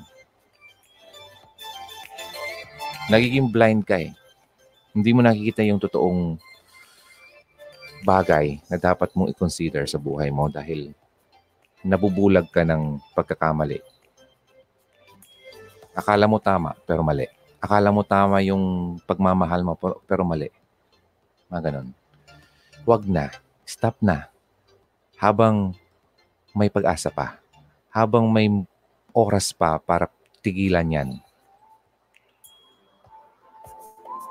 Kasi saka na lang magsisi kung nangyari na. Ang pangit kapag mangyari pa yan sa'yo. Diba? At least ngayon, nag-stop na. Ngayon. At least ngayon, nasabi ko ito sa inyo para hindi na ito mangyari sa ibang tao. Lalo na sa iyo. Kaya kung pinapractice nyo yan at sa tingin mo, ginagawa nyo yan dahil sa pagmamahal nyo sa bawat isa, hindi po yun tamang practice at pagpapakita ng pagmamahal sa bawat isa. Hindi. Kasi walang totoong pagmamahal dun eh. Nagagamitan lang kayo. Iba, pangit yung resulta niyan. Pangit. At hindi talaga kayo mabibless. Kasi malayo kayo sa gusto ng ni God sa buhay nyo. At sa iyo mismo. Hindi yan ang gusto niya sa iyo. So, wag mo nang hayaan pang masira yan. And this moment, narinig mo to, I believe na talagang gusto niyo marinig nito para mahinto mo na yan. Tama na. Kung nagawa mo rin yan, wala na lang naman. Nangyari na. Ang gawin mo na lang, stop mo na. Pero kung pinipilit ka pa rin ng tao, babae ka, pinipilit ka pa rin ng boyfriend mo, gawin natin to, kung mahal mo ako, ganyan, ganyan. Hindi yan totoong pagmamahal. Mahal lang niya ang sarili niya. Selfish yan. Okay? Kasi kung totoong mahal ka niyan, hindi kanya ihulog sa ganyan. Makakapaghintay siya at gagawin niya ang dapat para hindi kayong dalawa magkamali. Kung talagang gusto ko niya at mahal ka niya, then no, pakasal kayo. Di ba? Pero kung kagaya nung isang nag-post, until now, ano? Live-in? Ano? Buhay, mag-asawa kayo? Pero di ka naman pinapakasalan. Ano, ginagamit-gamit ka lang. Sinong lugi dyan? Ah, paano kung nabuntis ka? Nabuntis ka na. Iiwanan ka. Ah, di ba? Huwag ka nang umabot doon. Marami nang ganyan. Pero kung umabot ka naman dyan, huwag mo nang ulitin pa. Mag-concentrate ka na lang doon sa kung anong meron ka ngayon. Yun nga, yung anak mo. Okay? Pero, huwag mong hayaan, sabi ko nga, na putulin pa rin yung koneksyon ng anak mo doon sa taong kasama mong gumawa noon. Kasi, reality yun, di ba? Kasi ang pangit nung iba dyan na kung ano-anong sinasabi sa bata para siraan yung tatay. Pangit naman yun kasi idinadamay mo yung bata na wala naman talaga sala, di ba? Pangit yung tingin sa tatay. Iba naman pala yung kwento mo dun. Hindi naman pala yung ginawa ng tatay. Ah, ganun. So, pangit yung iniisip ng bata habang lumalaki yun, apektado yung pagkatao niya. Diba? Hindi naman pala totoo yung kwento mo sa kanya. Huwag mong idamay yung bata. Okay? Diyan, nagkamali ka na nga. Lalo mo pang dadagdagan yung pagkakamali. Nagdamay ka pa ng iba. Huwag na yun. Okay? So, magbago na tayo. Start na tayo ngayon. Huwag nang ipagpabukas yan. Huwag nang kung kailan pa. Okay? tandaan mo, lalaki, kung ang lalaki talagang mahal ka, hindi ka niya hahayaan na maghintay. Ano pa paghintayin ka sa ano? Sa kasal? Kailan? Diba? Sabi ko nga sa inyo, kung maliligawan, 1 to 2 years. You know, ideal yun. Alam mo kung bakit? Para magkakilala kayo. Pero huwag nilang hayaan na tumagal pa kayo ng 3 years, 4 years, 5 years, 6 years, almost 10 years, eh hindi ka pa pinapakasalan. Ibig sabihin, wala talang balak yung lalaki. As in, wala. Alam mo bakit? Ako na, sa akin lang kalimitan kasi, kung ako sa posisyon ng lalaki, ba't ko pa naman ikaw pakakasalan? Kung ngayon pa nga lang nakuha ko na yung nakuha ng isang asawang lalaki. Kaya nga, wag mong ibigay ang benepisyo ng asawang lalaki sa boyfriend mo. Ano ba yung mga benefits ng spouse or husband? Yun. Yung mga benefits na yun, hindi dapat niya nakukuha ng boyfriend lang. Okay? Kasi kapag nakuha na niyan, ano pa ang reason, ano pa ang dahilan para pakasalan ka? Nakuha naman niya ngayon. Nakuha niya ka? Yun ang dahilan. Kaya, kung lumampas na ng 3 years, napahintay ka pa, hintay ka lang, wala, hindi pa tayo ready, hindi pa ako. Pero naman, hindi ready, pero ginagawa naman niya yung mga kalandian sa katawan niya.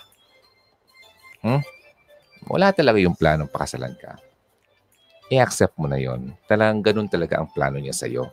Talagang walang panghabang buhay doon. Yun ang totoong walang forever. Kasi sa una pa lang, mali na yung ginagawa niyo. Wala talang forever yun. Okay? Possible, may forever na kamalasan sa buhay. Pwede pa. Kasi the more na ginagawa mo yan, talagang hindi maganda ang idudulot niya sa inyo.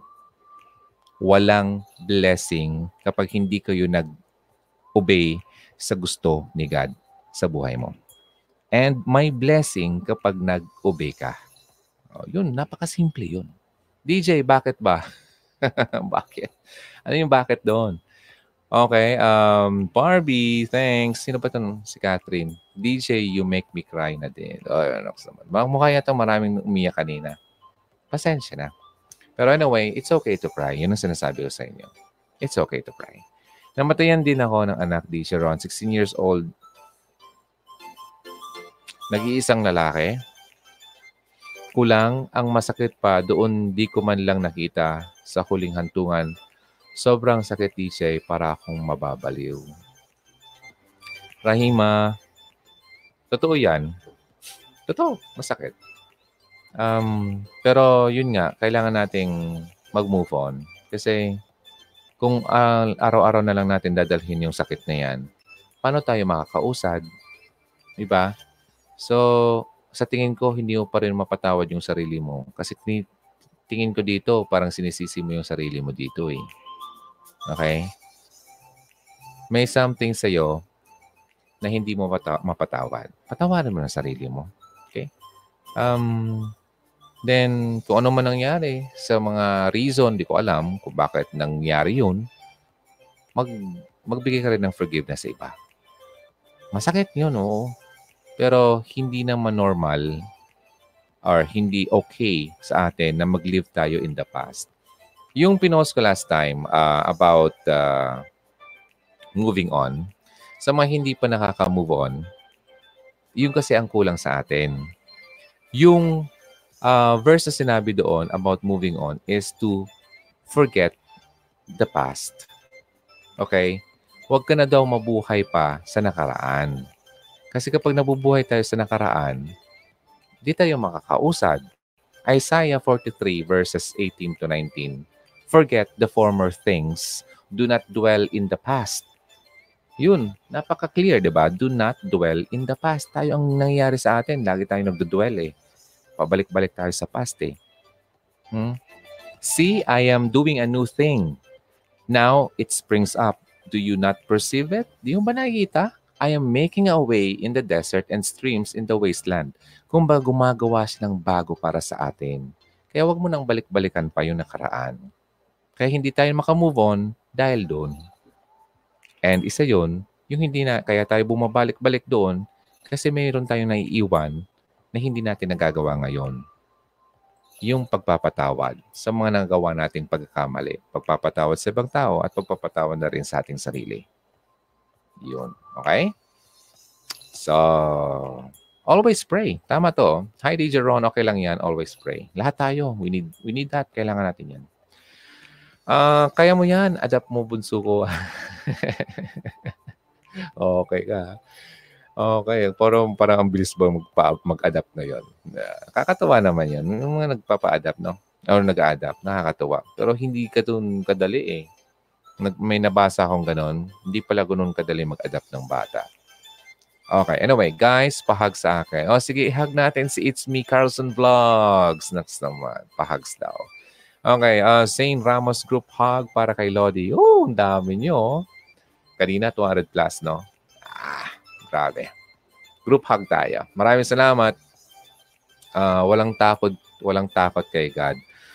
Alam mo kasi, lahat naman tayo dumaan sa mga ganyan. Kapag lahat tayo dumaan sa madilim, lahat tayo naging blind, lahat tayo naging, yun nga, bulag. Kaya nga sabi dun sa isang verse, be the salt and the light of this world. Maging asin ka para magkalasa naman yung mundo at maging ilaw ka para maliwanagan yung mundo.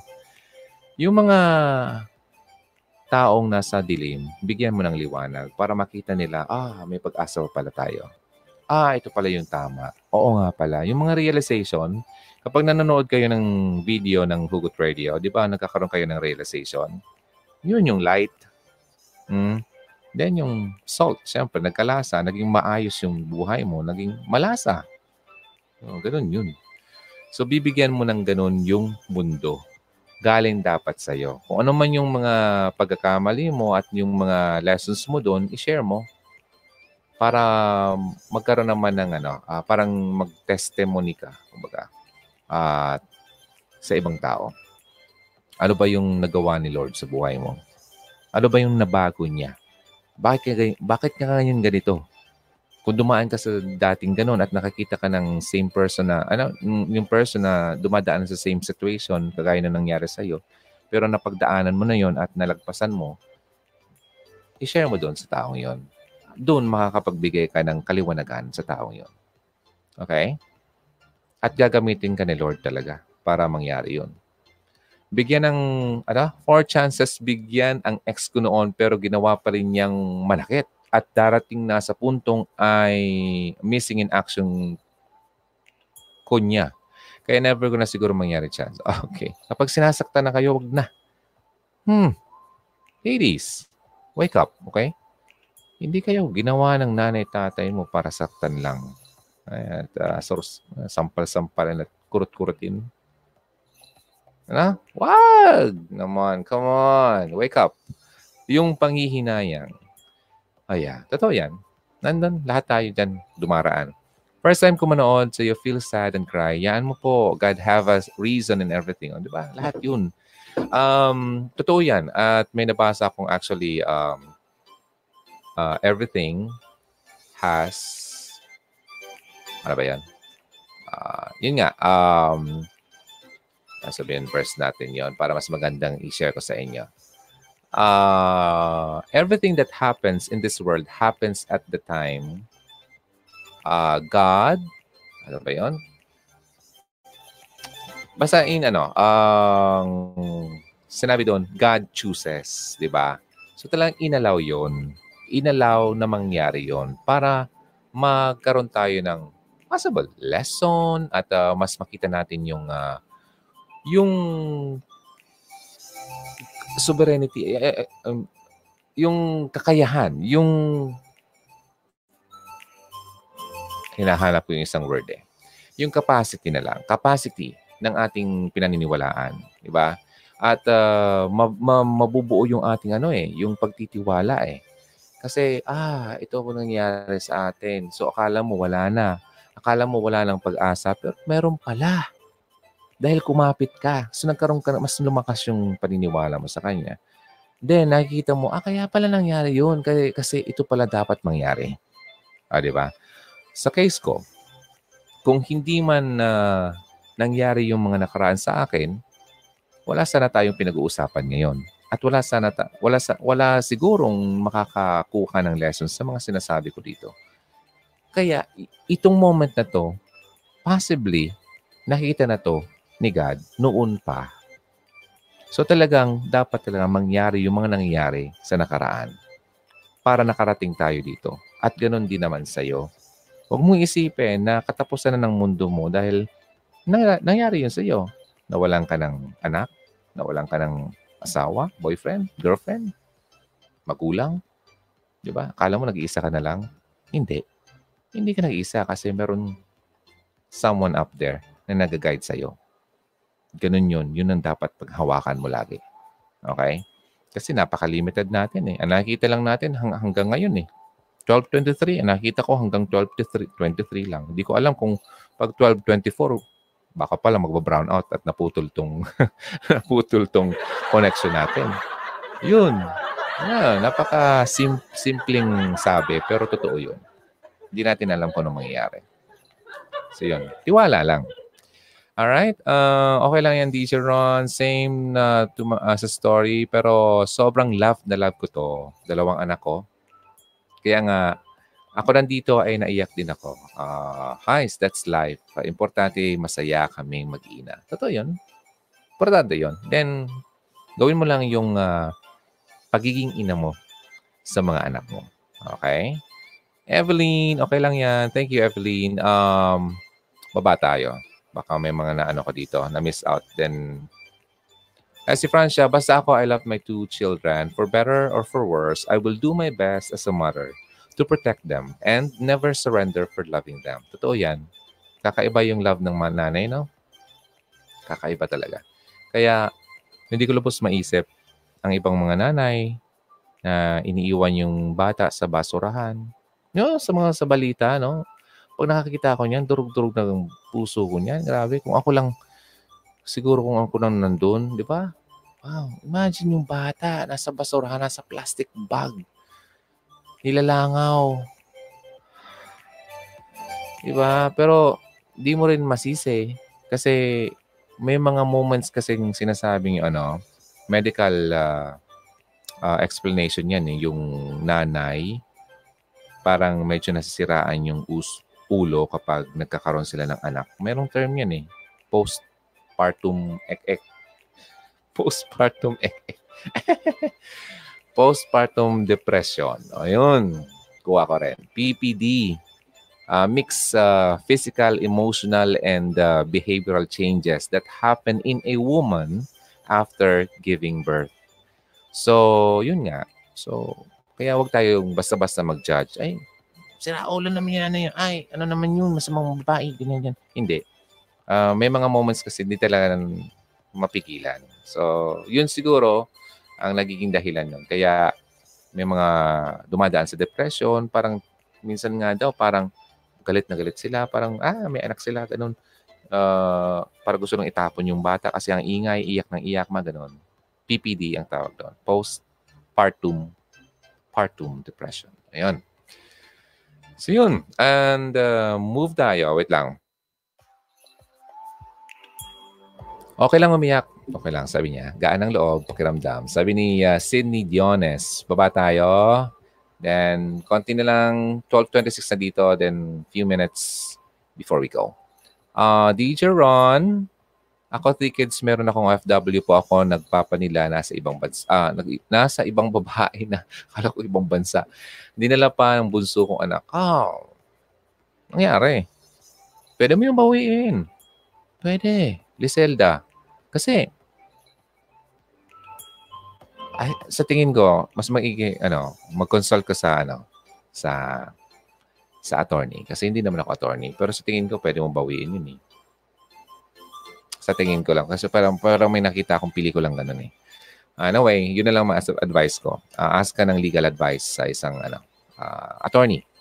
Judy Ann, 17 years old. Di naman kami ng ama niya. I'm happy pa din kasi tinuloy ko yung anak ko. Good. now friends ko papapa ng kids ko. Good din. Yun nga sinasabi ko. Huwag niyong putulin yun. Okay? Ann Bernadette Gonzaga, ng babae yung asawa ko, DJ Ron, pero binigyan ko pa din ng second chance. Okay din naman yun. Kung nakita mo naman talaga nagbago siya. Pero yun nga, sabi ko, kung ako, di ba? Pero sa case mo, nag-work naman yata, then better. Yun. Tama, DJ Ron.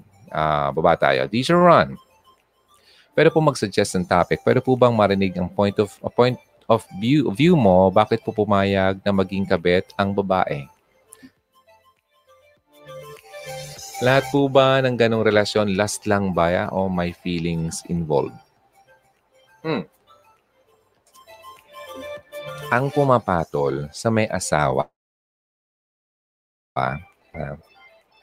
ang babaeng wala talagang tiwala or wala talagang ang baba ng tingin sa sarili niya. Okay? Kasi kung high-quality woman ka, kagaya nung dinidiscuss ko sa kabilang video ko, hanapin mo yon yung high-quality woman. Hindi ka papatol sa ganun. Ibig sabihin, yung babaeng yon wala siya nung high qualities na yon. Okay? So, last nga ba? Possible. Possible, lalo na dun sa lalaki. Kasi alam naman niya may asawa siya, ba't siya papumatol dun sa babae? So, possible, last. Okay? Yun ang involved doon. Love? Possible din.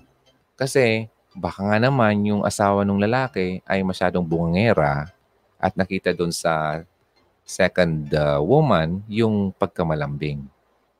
Kaya mas nakita, parang minahal na rin niya yung second. Kasi itong asawa niya parang masyadong wala na lang iba, nagger, sobra. Yun, mga ganun. Possible. Pero hindi ibig sabihin na tama yung naramdaman niya. Diba?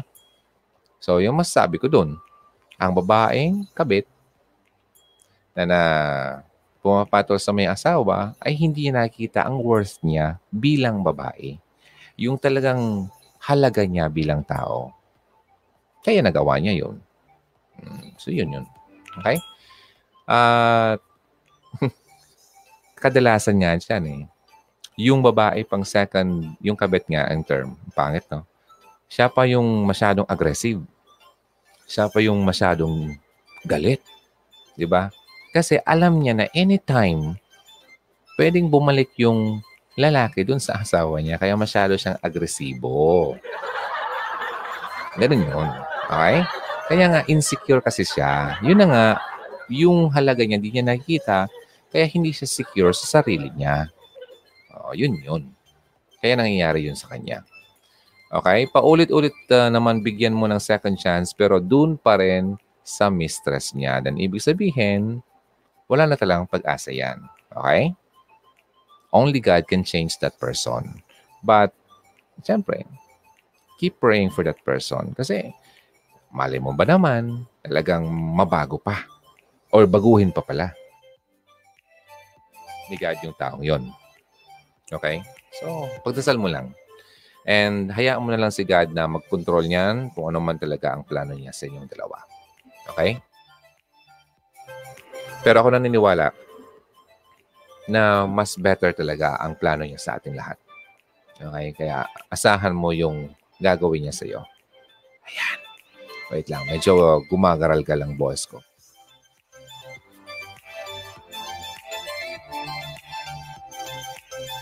Okay, continue lang tayo at basahin ko yung mga remaining dito, then we shall go now, okay?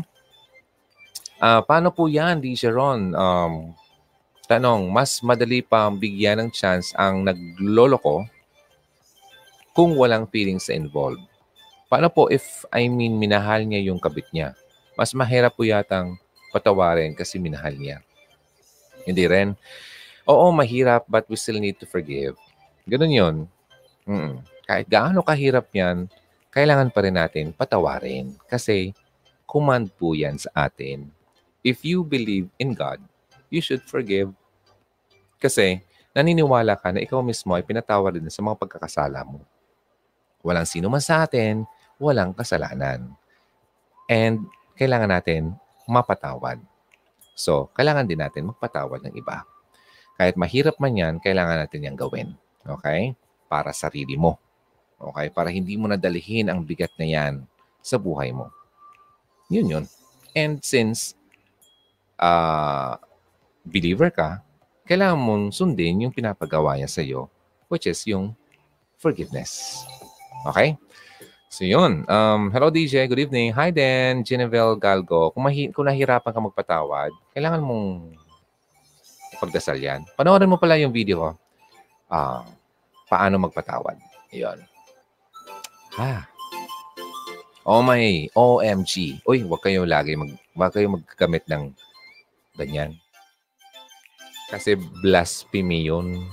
Kasi do not use yung name ni God in vain. Tama yung term ko. Wag mong basang-basangin. Anong term yun? Parang nilalaro-laro lang yung name niya. Vain. Okay. Wait lang ah. Ay, nahanap ko eh. Eto.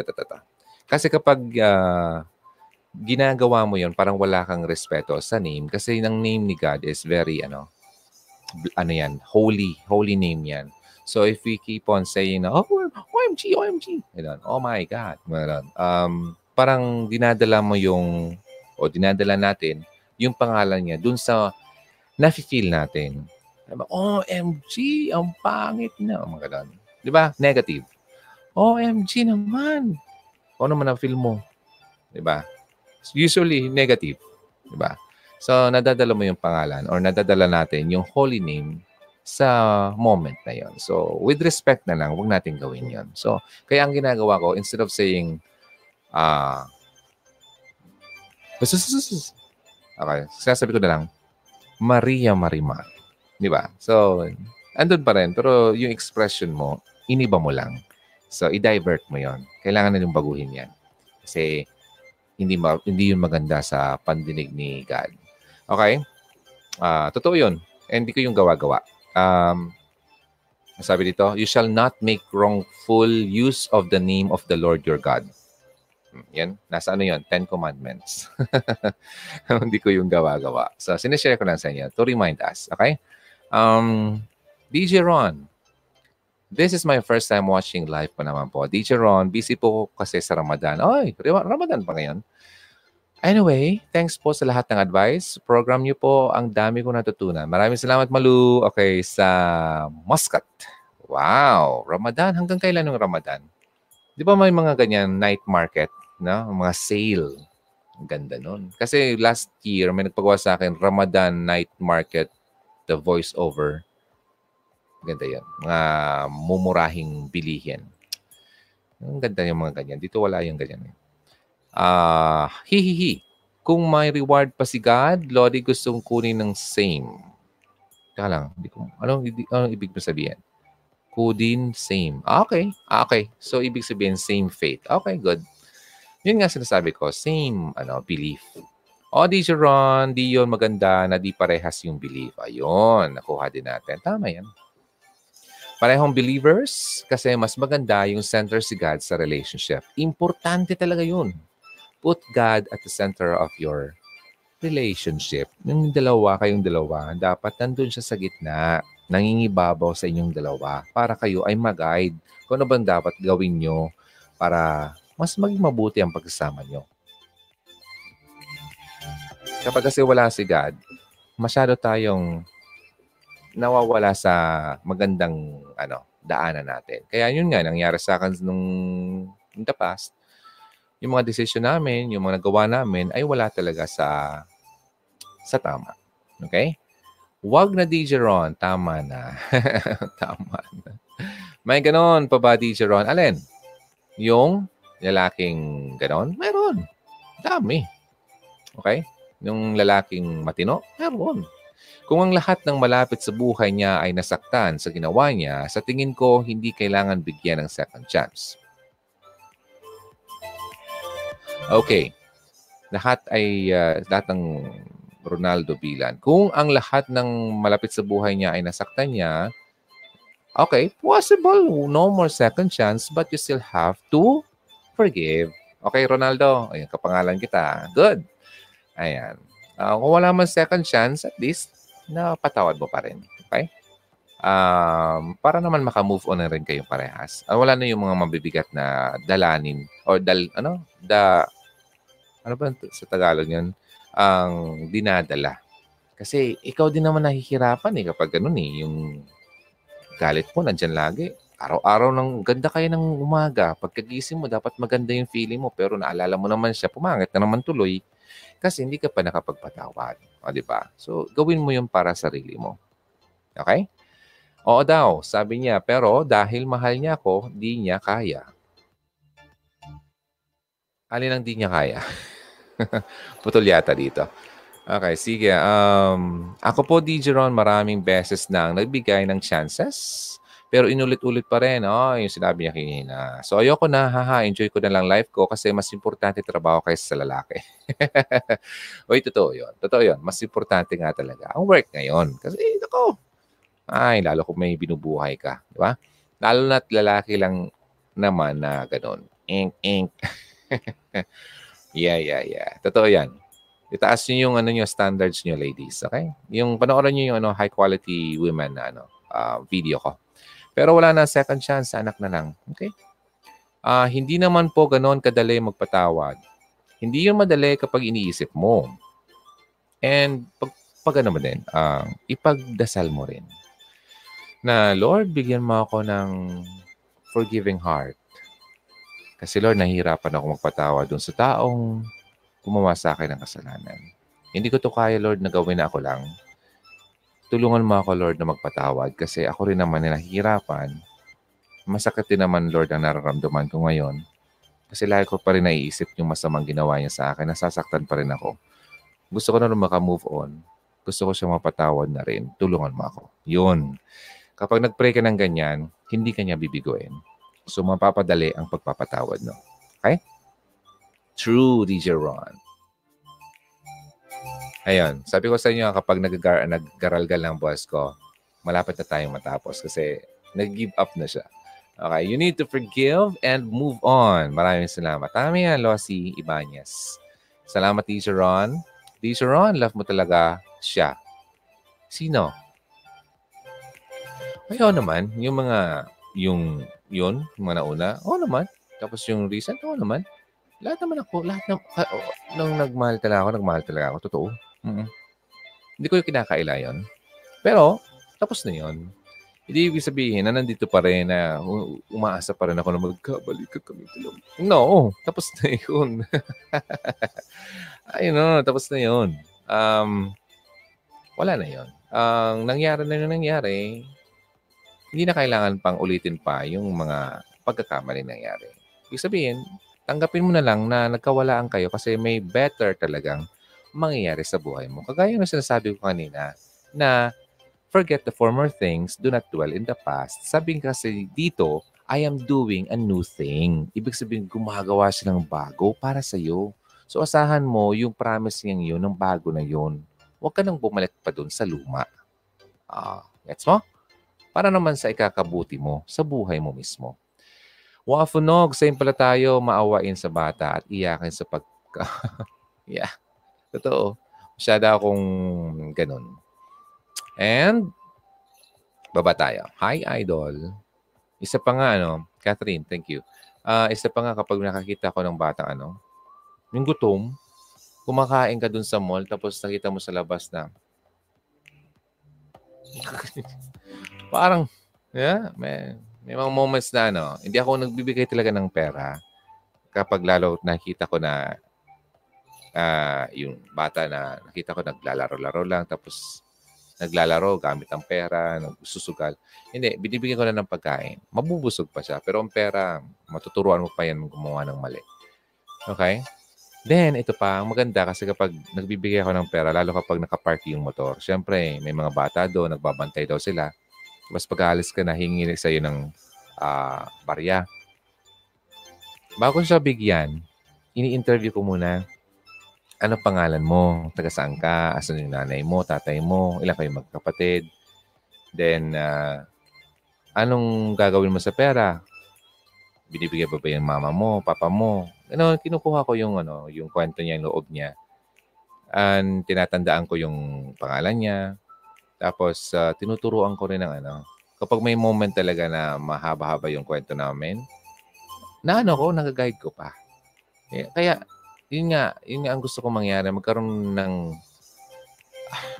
Hindi ko kaya na ako lang eh. Kailangan ko talaga ng katulong. Yung tuturuan yung mga bata ng magandang asal, yung mga bata tuturuan magbasa. Doon na yun, magsisimula na yun doon. Alam mo, nung eleksyon, naglibot-libot ako. Tapos may mga nanonood na bata sa mga politicians. Ang dami palang bata dito sa lugar namin. Lalo doon sa dulong yun. Doon ko na-realize na, wow. Diba? So, sayang yung mga moments. Kasi, importante kasi talagang maturuan yung bata na bata pa sila. Kasi pag lumaki sila, madadala nila yon. Kagaya nga nung isang gabi, sabi sa akin yung isang bata na kausap ko dito sa harapan namin noon, nagsisigarilyo ka, bata-bata pa, ano pa lang, 10 years old. Sabi ko, wag ka na yan. Bakit ka nagsisigarilyo? You know, curious daw, gusto niyang itry. Tapos, mga ganun-ganun ng mga salita. Tapos, nakikinig, kinukwentuhan ko, kinakaibigan ko, mga bata pa, mga 9, 10, imagine that, 11, gumaganyan.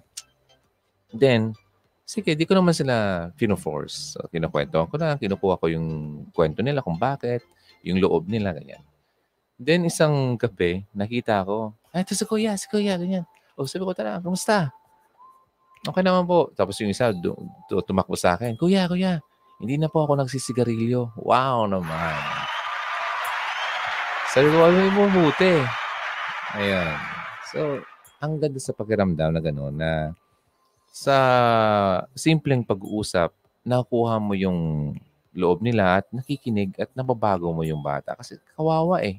Kabata-bata pa, gano'n na ang nangyayari sa buhay. Kasi kulang sa pansin sa magulang. Nakuha ko yung kwento niya kasi marami daw sila magkapatid. Pang ilan siya? Pang-anim. Ilang kayo? Siyam.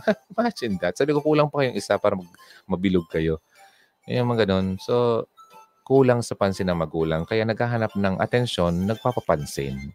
Para mapansin siya, yun, gumagawa siya ng mga bagay, nakapansin-pansin. Yun nga, napansin ko. Oh, so, yun talaga. Talagang may dahilan talaga kung bakit ko siya napansin. Para mag-guide ko siya. So, yun. Doon ko gusto magsimula. Yan, pangarap ko yan. Pangarap ko magkaroon ng eskulahan nga eh. Mga bata. Pangarap ko. Ayan. So, kaya ako nag-teacher din somehow. Kaya, may license ako. Kaso, ang lisensya ko ay para secondary, pang high school. Hindi pang elementary. Okay. Anyway, move tayo. Kailangan lalaki ang mag-first move ng panliligaw. Pag-sorry, pwede. Yeah, dapat. Lalaki din. Okay, anak ko yan, Lodi. Si Bunso yan. Ayun, di ko makita. May pinadala kang picture. Wala pa ako nakita.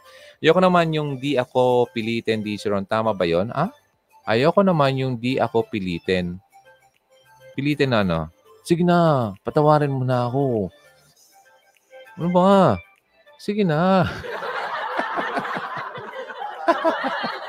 Ganon? Papapilit ka pa? Grabe naman yun.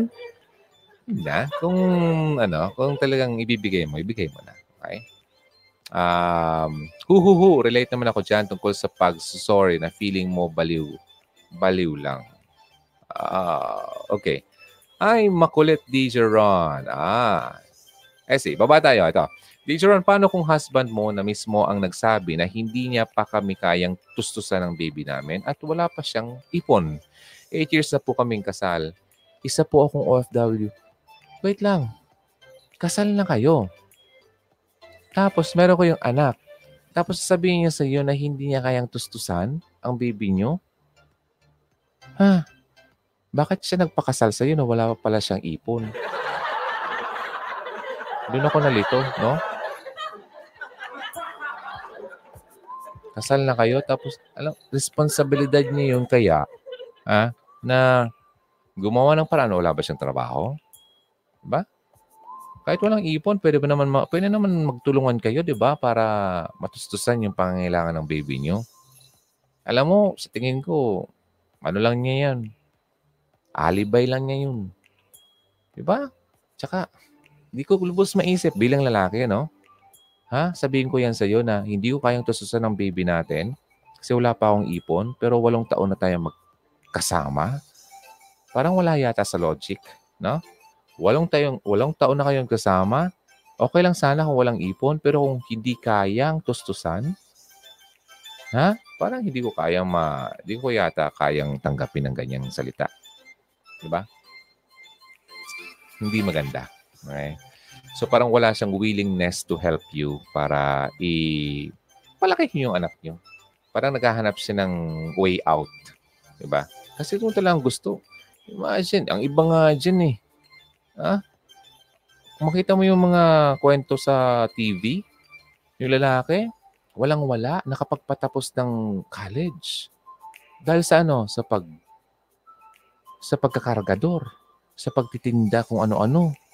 Mga ganun. Isa pa nga dun, ano? Ano ba yun? Parang putol yata yung paa. Nagtatrabaho pa para sa anak niya. Imagine, wala siyang dahilan. Buo pa siya, oh. Yung ibang bansa na naghahanap ng pera para mapangtustos sa anak nila. Hindi po katanggap-tanggap ang sinasabi niya. Para sa akin ha. Ewan ko lang sa iba. Pero since kung ganyan ang lalaki, ay, sana wag nang masundan ng anak niyo. Okay? Kasi mukha yatang hindi maganda ang kanyang ang ugali. Ano? So, kung ikaw ay anak na sa asawa mong ganyan, sa tingin ko, mas maganda. Since wala naman siya ginagawa sa anak nyo, ikaw na lang ang magbuhay sa anak mo. Huwag ka nang umasa dyan kasi walang kwenta yan. Okay? Walang kusa. Walang pagmamahal. Ano? Walang, hindi kayang tustusan ng pera kasi wala siyang ipon. Hindi dahilan yun eh. Maraming walang ibon pero kayang tustusan ng bata. Magtrabaho siya. Di ba? O may kakaroon siya ng sweldo buwan-buwan. Pwede yung tustusan. Hindi ako tiwala dyan. Ganyan sa akin. Bagsak siya sa akin. Tama po ba pag broken-hearted or depressed, kumain ng kumain? Instead, mag-inom ng alam or magbisyo para lang makalimot. Kalokohan yun. Jenny, huwag ka maniwala dyan. Okay? Kung depressed ka, broken-hearted ka, pero may mga tao talang ganon. Akala nila kasi mapapawi ang kanilang dinaramdam sa pamamagitan ng pagkain or pag-inom, pagbisyo, pero hindi po yan ang solusyon. Maaring hindi niya nakikita ang tamang dapat gawin. Kung sakali man, mai-share mo yung yung video doon para mahimasmasan siya. Okay?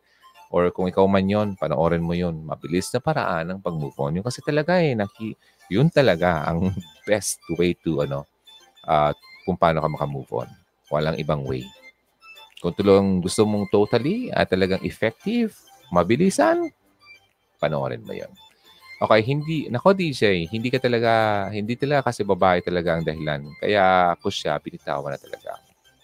Well, kapag ganun, binitawan na talaga yan. Kasi kung mag-asawa na nga kayo, ano na yun eh. Maling-mali na yun eh. Pangangalunya. Tama ba yung term ko? Adultery. What if ang problema mo is yung he tends to ignore what you feel kasi ang lagi niyang iniintindi ay ang ibang tao. Like mom niya or kapatid at worst mga barkada. Mama's wife. Mama's boy. Okay. Mag-asawa na ba kayo? Kung mag-asawa na kayo, medyo mahirap, no? Pero kung hindi mo pa-asawa yan, bitawan mo na yan. Yeah. Wala akong ibang masabi. Okay. Barkada? Tapos hindi siya marunong tumayo sa sarili niya. Hindi pwedeng ganun. Hindi mo pwedeng asawahin ng kagaya niyan. Kasi kapag nag-asawa ka, sa lalaki, you leave and you cleave. Maghihiwalay talaga kayo dun sa mga magulang niya at magulang mo rin. Kasi magbubuo kayo ng pamilya niyong dalawa. Pero kung hindi siya marunong gumawa ng desisyon sa buhay na ganun, ay, wag na. Hindi siya pwedeng makasama mo. At hindi siya yung karapat-dapat sa'yo.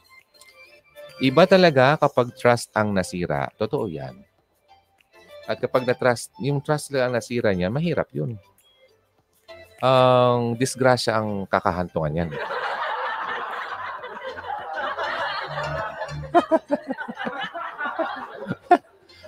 Halika, halika po. Okay, kumakati yung ilong ko sa alikabok na pambira. Yung hangin ngayon, may kasamang alikabok. Medyo may allergy kasi ako. Pasensya na kung lagi ako gumagaya sa ilong ko. Ayan ha, totoo yan ha. Kapag nasira yung trust, disgrasya yan. Okay? At huwag ka nang... Wala na talaga yan. Ako, Lodi, ganon. Lagi nangyari, dishonest sila. Ha, pero kahit buntis ako noon, hiniwalayan ko siya. Kasi my third party Sakit kaya sobrang honest ko sa ama ng kids ko. Yun pala may babae, di ko matanggap. Ay, naku, mga lalaking ganyan. Tama yung ginawa mo.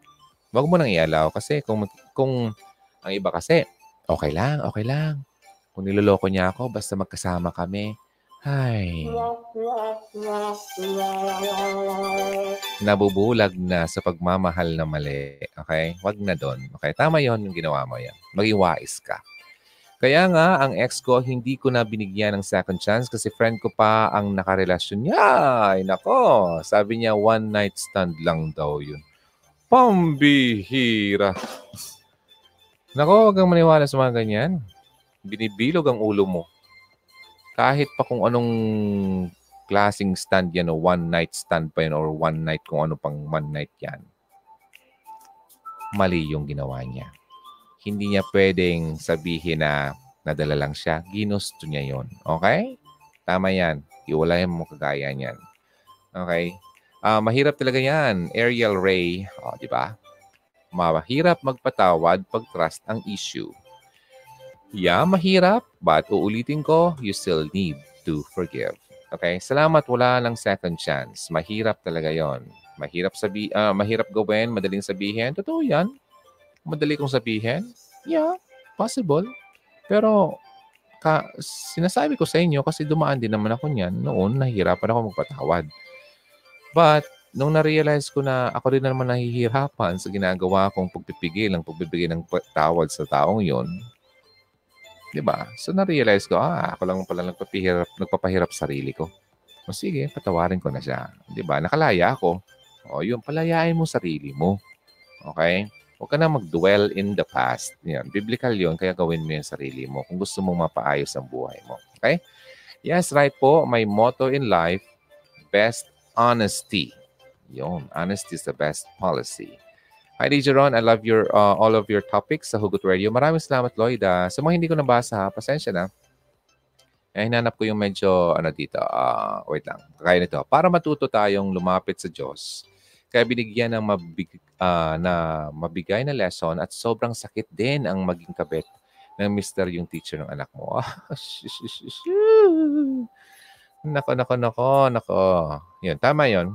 Binibigyan tayo ng mga lessons or mabibigat na pangyayari sa buhay natin para maturuan naman tayo na ma-appreciate natin yung ibang bagay like yun, yung mas magandang gagawin ni Lord para sa iyo at matuto tayong lumapit sa Kanya. Kasi may mga times kasi nagiging na tayo eh. Kaya ko to. Diba? Masyado na tayo nakakalimot. Kaya minsan, tinatapik talaga tayo para tayo ay matauhan at makabalik tayo sa tamang landas. Kaya yon. Okay? Ay, nako. O ano? Nagkaroon ng moment yung teacher ng anak mo sa mister mo. Ay, nako. Mahirap nga yan. Mister mo na ba to? Or kasal na ba kayo? Ay, DJ Ron. Tama na, DJ Ron. Paulit-ulit lang niya gawin, di ba? Sabi niya ni Jenny, mabala. Yeah, kapag paulit-ulit ang ginagawa, hindi na yan healthy para sa'yo. Okay? Hindi na yan maganda talaga para sa inyong dalawa rin. Okay? Naglolokohan na lang kayo. Dapat center talaga si God sa relationship. Totoo yan.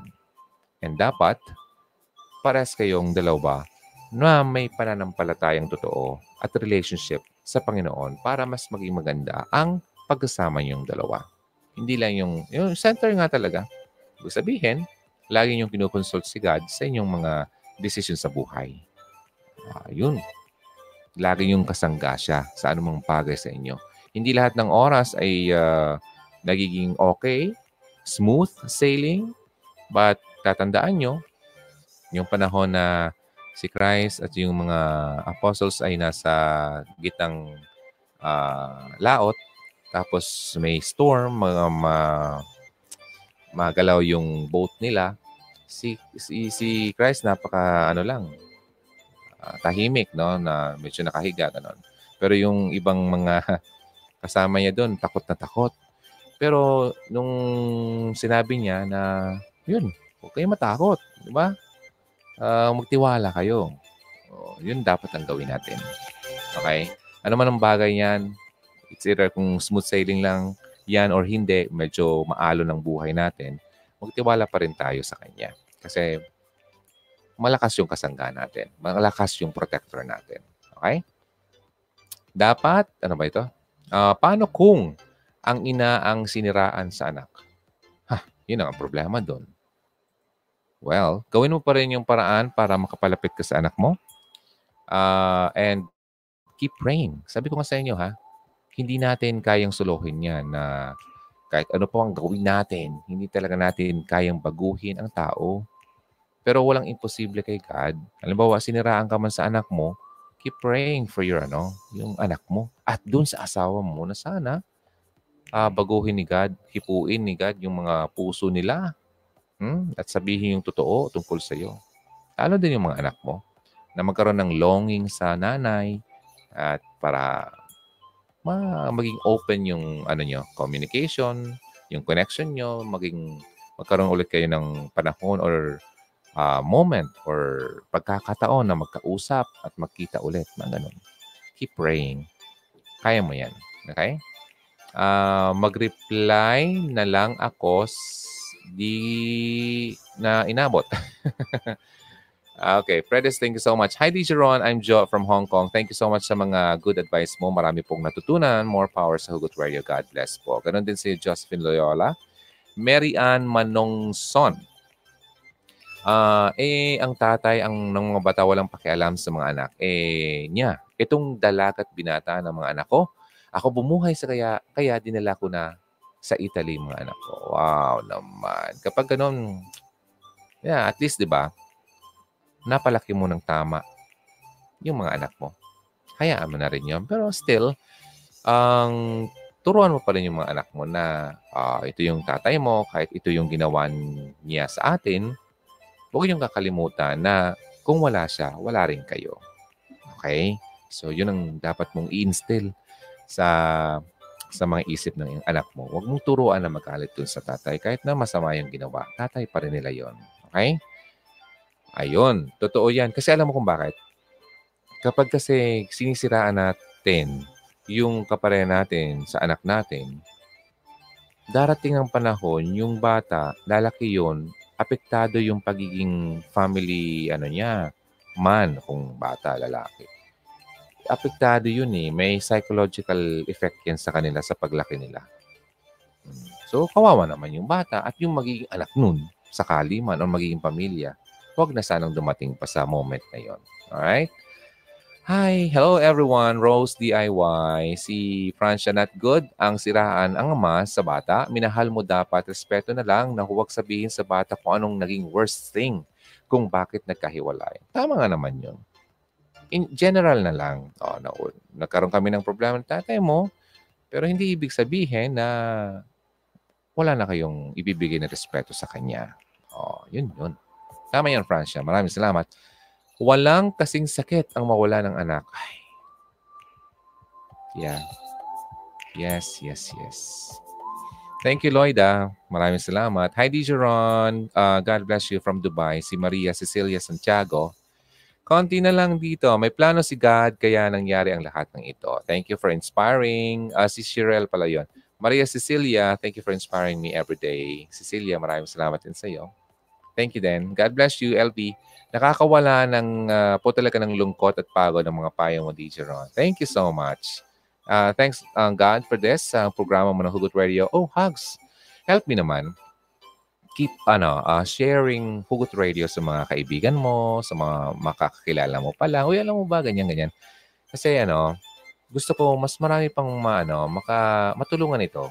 Hindi ibig sabihin na gusto ko pang dumami mga subscribers natin. Hindi naman yun ang top priority. Kasi noon pa, kahit wala tayong subscriber, gano'n naman talagang ginagawa ko. Talagang marami lang talaga ang nagsusubscribe. Like this time, 6 na lang bago mag 71,000. Di ba? So maganda. It's a good feeling na nagkakaroon tayo ng maraming ganito, subscription. Pero mas maganda yung mas maraming manood kahit di mag-subscribe. Pero kung mag-subscribe, mas maganda yan. Kumbaga, additional bonus na rin yun para sa channel natin. Kasi ang advantage na nakasubscribe, lalo kung na-hit mo pa yung bell icon, every time na may bago, lagi kayong updated. Pero kung nanood lang, nakalimutan na, hindi na kayo manonotify kapag hindi kayo nakasubscribe. So, pakishare nyo sa kaibigan nyo and sabihin nyo subscribe, then may bell icon, hit nyo yun para ma-notify kayo every time na naka-live tayo, lalo na.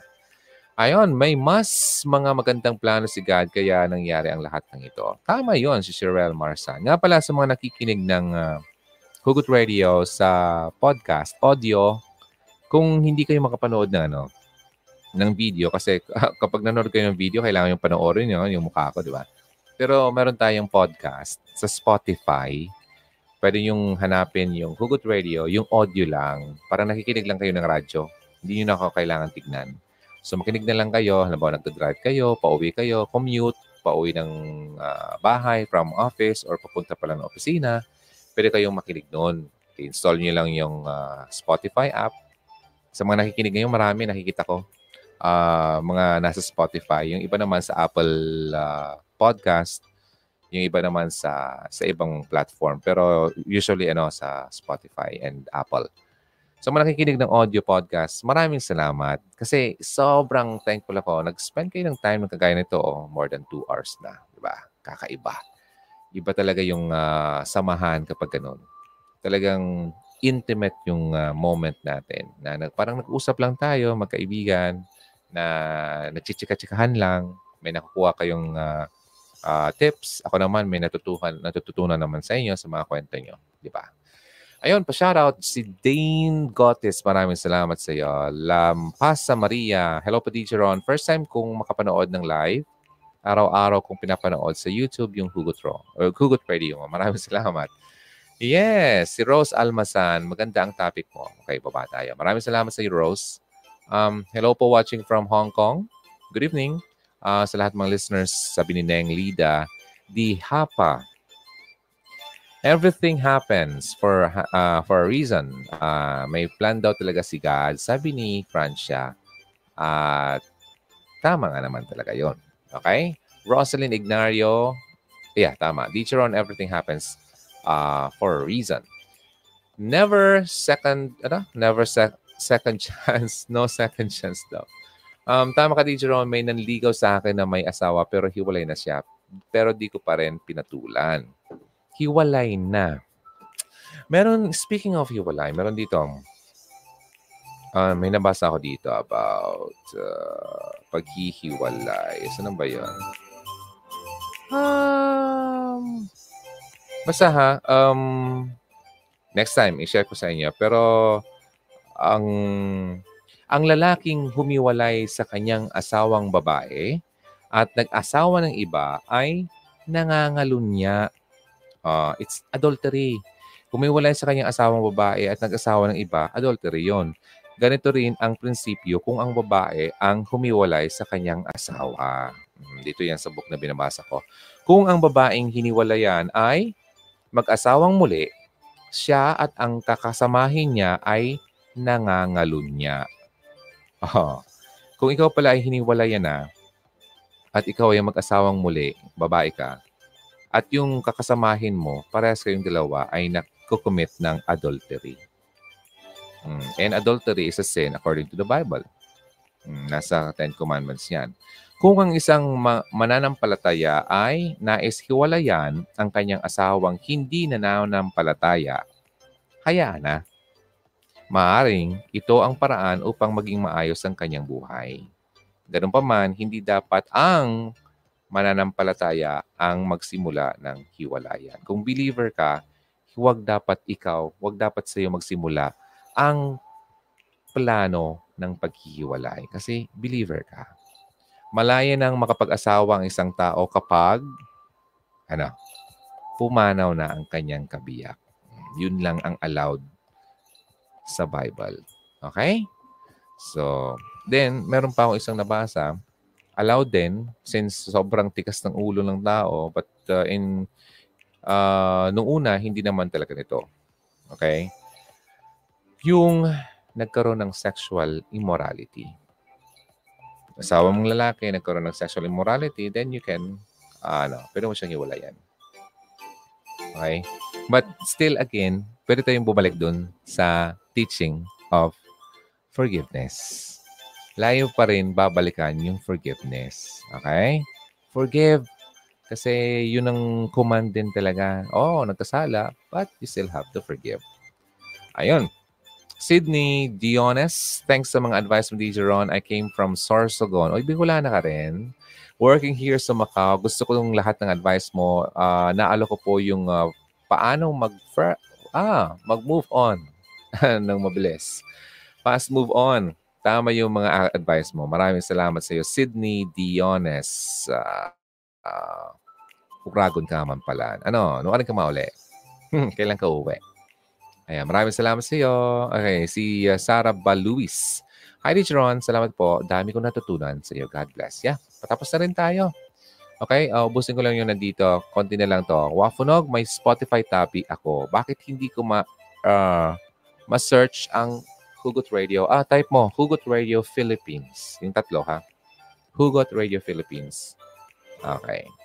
Kung may Spotify app kayo, yun na lang. I-search nyo na lang yung Hugot Radio Philippines, then follow. Lee Mata, hello, DJ Ron. Na-late po ako ng topic. Okay lang, you can just watch the replay and just forward na lang. Okay? Kapag naiinip ka. Pero ano yung mga tips kasi? Okay, never use that being a habit. Okay, don't use OMG or oh my God kasi it's a blasphemy. Okay, when you say blasphemy kasi, parang offense yan. Parang kapag ginagamit mo ang isang sacred na bagay, lalo na sa mga salita mo, sa pagsasalita mo, di ba? Especially ginagamit mo yung holy name ni God. Okay, so wag na lang. Baguhin na lang natin. Instead of, oh my God, oh my gulay. Di ba? Maganon. At least na bago natin. Okay, ako nga. Oh, Maria. Maria Mercedes. Maria Marimar. Maganon na lang. Alright. So, hi DJ Ron watching from Kuwait. Hi DJ. How? Kung madali nga pong magpatawad, hirap naman po makalimutan yung maling ginawa niya. Okay. Alam mo kung bakit mahirap kalimutan yung maling ginawa niya? Kasi pinatawad mo nga siya pero hindi naman talaga totally forgiveness ang binigay mo sa kanya. Para siya lang. Kasi kung talagang total forgiveness, makakalimutan mo talaga.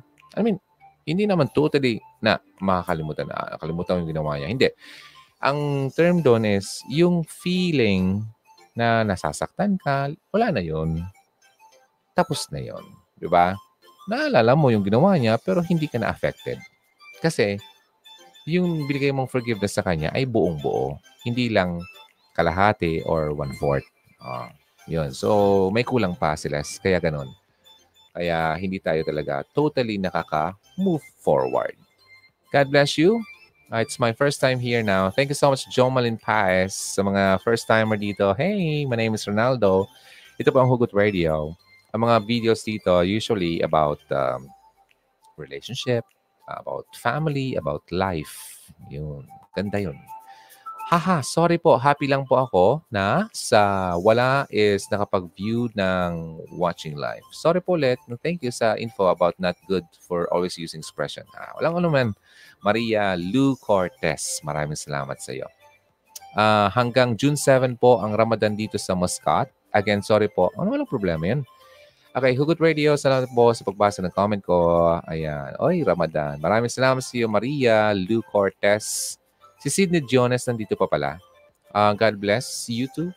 Okay, time will come na sa pagpatawad personal. Malayo kasi siya at siya pa kasi may ganang mamblock. kahit siya talaga may mali. Pride yun. So, may mga closure na hindi na dapat idaan pa sa personal na pagkikita. Okay? Hindi naman kailangan na matapos ang isang bagay na kailangan nyo pang magkita. Hindi naman.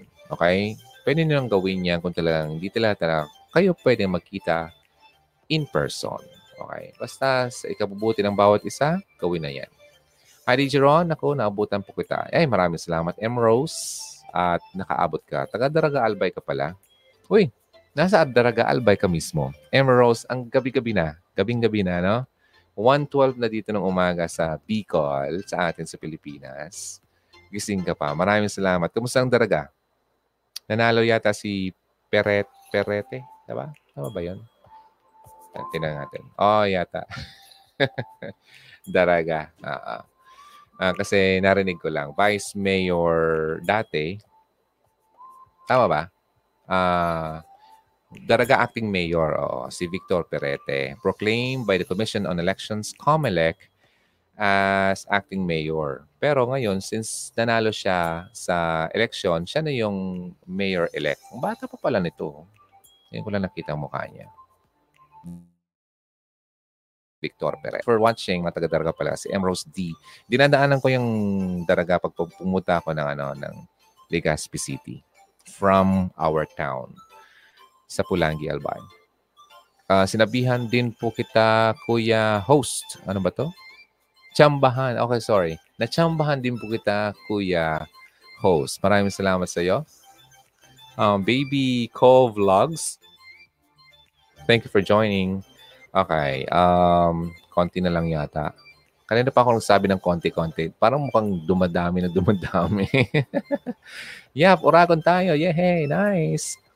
For the second time na panood din ng live, lagi ako nag-aabang. Kaso, lagi naman late. Si Dejan Morales. Okay, next time magkakaroon tayo ng sana yung specific time talaga. But usually, nag-live ako 10 p.m. or 11 p.m. Bakit sumasakit yung dito ko? Kanina, ang sakit-sakit ng ulo ko. Sobrang sakit dahil sa init, no? Teacher Ron, paano mo bibigyan ng chance kung wala naman sa vocabulary niya ang mag-effort? Para maramdaman kung deserving siya sa second chance. Wala, hindi po siya deserving sa second chance kasi wala siyang effort. Kung matatandaan mo yung sinabi ko kanina, meron siyang willingness to change. Diba? Nakikita mo talagang gusto talaga niya magbago. So, may effort. Kung wala po yun, Rowena, that means hindi siya deserving sa second chance na ibibigay mo sa kanya. Okay? Instead, used... Okay. Oh, yes. Instead of using OMG, instead, oh, yes. Okay. Kakatuwa ka talaga, Francia. Dayan Morales, good evening. So, UAE, yung mga taga-UAE dito, maraming salamat. December ako makauli, DJ Ron. Pasyal po ako Legazpi, sabi ni Sydney. Hoping I can see you in person. Yung mga things na makakapagpaalala sa masakit sa iyo, tabang itago mo na lang talaga or ipamigay at itapon. Pamigay, pambira, tapon mo na lang. Kasi yung ipamimigay mo, masasaktan na yung iba. Di ba? Ano po yung wafunog? Oh! Francia, what's wafunog? Paki-explain. Sabi ni Catherine de la Cruz. What do you mean by, wafunog? Paano ko, DJ, kung ang asawa mo, may kabit siya, tapos hindi naman siya hiwalay sa bana niya. What do you mean, bana? Paano yan? DJ, kasalanan yan, di ba? Yeah, totoo, Jenny Mabala. Oo, pangangalon niya yun. Adultery yun. May kabit. Ay, siya nagkakasala niyan. But still, patawarin mo pa rin siya kahit siya nagkakasala. Okay? Para hindi, ikaw naman ang hindi magkasala. Kasi pag hindi mo siya pinatawa, di ba? Oo, hindi ikaw yung nagkakasala. So instead na sana one side lang yung nagkakasala, pati kayong dalawa na mismo tuluyan nagkakasala niya kasi ikaw hindi nagpapatawad. Okay? Ang topic natin tonight sa mga ka-join ng kailan dapat bigyan ng second chance si X. Ayun. Going up. Patapos na nga talaga. Okay. Hi, DJ Ron. Live ka pa rin. Opo, Sweetie Pie. And ang binubuo ko lang itong yung oras natin, then tapos na tayo. When you feel like you want him or her again, then take him back. Sabi ni Gaya Rifarina. Yeah, isa lang 'yun sa mga reasons. Maraming reasons akong na-mention kanina. Kailangan niyong i-consider 'yon. Isa ito, all right? Paano kung annual na? Ano annual? Annulled yata. Annulled. Alin? Yung kasal? Annulled. Ibig sabihin, wala na. Tapos na. Diba? Pwede ka ng annulled. Wala na. Wala nang busy yung kasal. So, pwede na mag-asawa. Diba? Ganun. Hi, DJ Ron. I'm watching from Italy, Rome. Rowena Asiron Carpio. Maraming salamat. Tune in ako. Palagi nakikinig ng Hugot Radio. Oh, may tune in app din. Pwede kayong makinig ng Hugot Radio. Music. Okay, yung mga tugtog. Huwag kayong malito. Ang Hugot Radio, 3. YouTube. Then yung YouTube video yon. Yung audio part nito, ginagawa kong podcast. Mapapakinggan sa Spotify. Okay? Yung Hugot Radio Music, separate platform po yun na puro tugtog, parang FM. Diba? So, 24 hours na music, mga magandang music yun. Kung gusto nyo makinig sa mga music, 24/7, non-stop yun. So, nagpe-play din ako doon ng every Sunday ng online sermon sa mga hindi nakakapagsimba. And, may mga additional tips doon ng mga magandang podcast kagaya nung pinopromote kong 10,000 Reasons and More ni Ate Raquel Camolandong. Ayun. So maganda doon makinig kasi hindi lang puro music, may mga matutunan din kayo. So yung Hugot Radio Music, pwede yung i-download yung application kung Android user ka. Punta ka ng Google Play Store, hanapin mo yung Hugot Radio. Alright? Then, i-download mo na yun. Music yon. Or you can download yung TuneIn app. Kung Apple user ka, TuneIn app, hanapin mo na lang doon sa loob yung Hugot Radio. Ayan. So, nakuha. Ayan. Sige. Thank you so much. Pero ang pinaka-main platform talaga natin sa video ay nasa YouTube. And some videos ay nasa Facebook din. So, may mga pinost ako sa Facebook na wala sa YouTube. Kaya, halos nandun tayo sa lahat. YouTube, Facebook, Instagram, ayan. May Twitter din eh. Hi, DJ Ron. Sana magkaroon ng fans day tayo. Wow naman, Lian Johan. Kailan kaya yan? Fans day sa Araneta. Wow. O kaya sa Philippine Arena, no? Hi, DJ Ron. Yung asawa ko po, nahuli ko po may babae at may nangyari po sa kanila.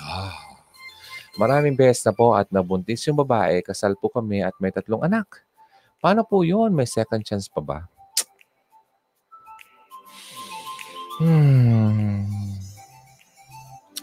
Well, since na-forgive mo na, then nagbago naman siya. Talagang. Iniwan na niya yung second, kaluguyo. Pero may anak pala sila, no? Talaga.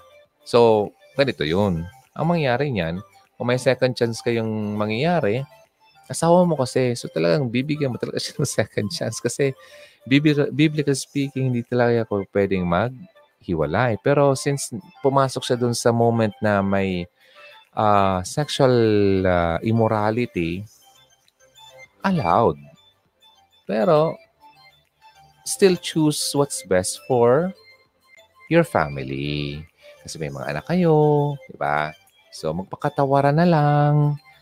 Tanggapin na lang yung mga pagkakamali. Pero, siyempre, kailangan mong isipin, kaya mo ba na huwag nang balik-balikan yung mga moments ng mga pangit para hindi kayo lagi nag-aaway. Mga ganun, maraming kailangan i-consider. Pero, kung susumahin, pwedeng hindi na muna kayo magsama dahil nga nasa nangyari yun. Kaya lang, yung mga anak nga eh. Doon ang sabi ko kanina eh. Yung mga anak ang magdurusa sa gagawin mo. Diba? So, gawin mo yung mas tama. Okay? Ang sakit lang naman eh. Siyempre, nasaktan ka kasi may nangyari at na feeling mo talagang naloko ka. Mabong. Matutulungan ka naman ni Lord talagang magkaroon ng bagong puso. Kaya nga pinagdarasal niya, Lord, bigyan mo akong bagong puso na Makalimutan ko na itong sakit talaga na nararamdaman ko. Para mapatawad ko ng buong-buo ang asawa kong nangloko sa akin. At matanggap ko rin yung talagang hindi na talaga katanggap-tanggap. Accept the things that I cannot change. Yun, meron nung prayer about that. Wait lang. Ayan na. Ito, maganda to. Itong verse na to ay nabasa ko. Okay? Sabi dito, ang term kasi dito ay serenity prayer. No? Ang serenity prayer, ang may part doon na sinabi na parang, asa na ba yun? Wait lang. Baba tayo. Wala tuloy. God grant me the serenity to accept the things I cannot change, courage to change the things I can, and wisdom to know the difference. So, kailangan mo talagang pagdasal yan. Matanggap mo yung mga bagay na di mo na talaga mababago. Yun. So, only God can give you that. Kung hindi mo yung hingiin sa Kanya, mahihirapan ka talagang gawin yan. So, lahat ng bagay ay kailangan natin idaan sa dasal kasi hindi natin kakayanin kung susuluhin natin yan. Okay? So, Van G. Vistan pala ang nagsabi noon kanina.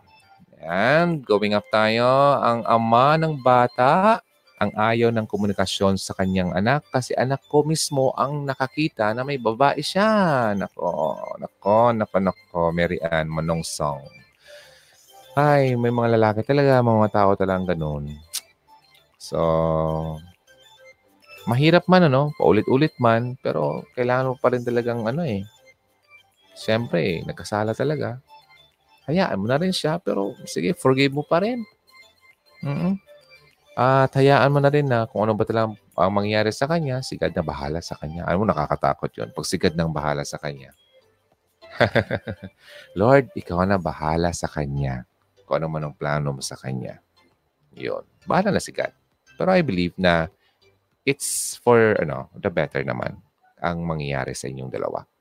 Exotic worm, love is something you should not play with. Sabi ni exotic worm. Wait lang. Madaling-madali lang, i-on ko lang yung namatay na aircon.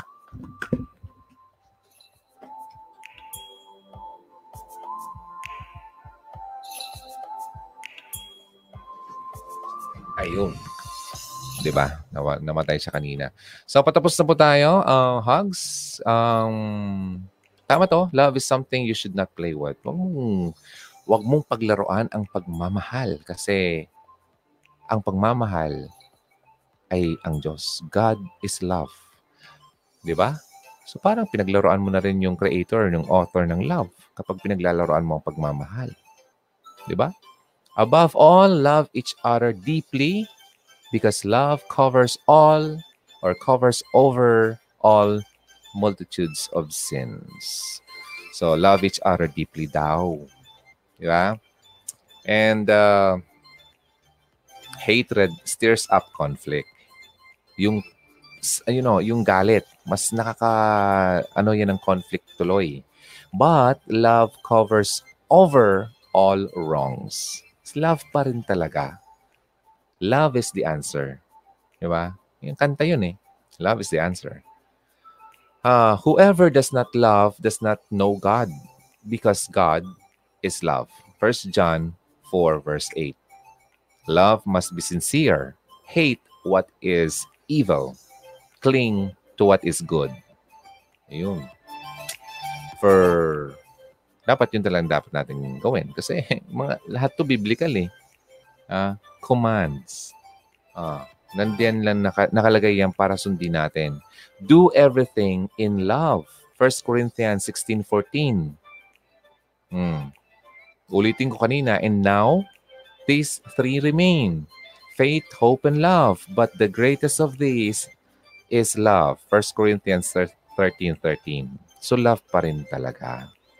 And when you love, kaakibat doon ang pagpapatawad. Okay? So, huwag natin kalimutan yon.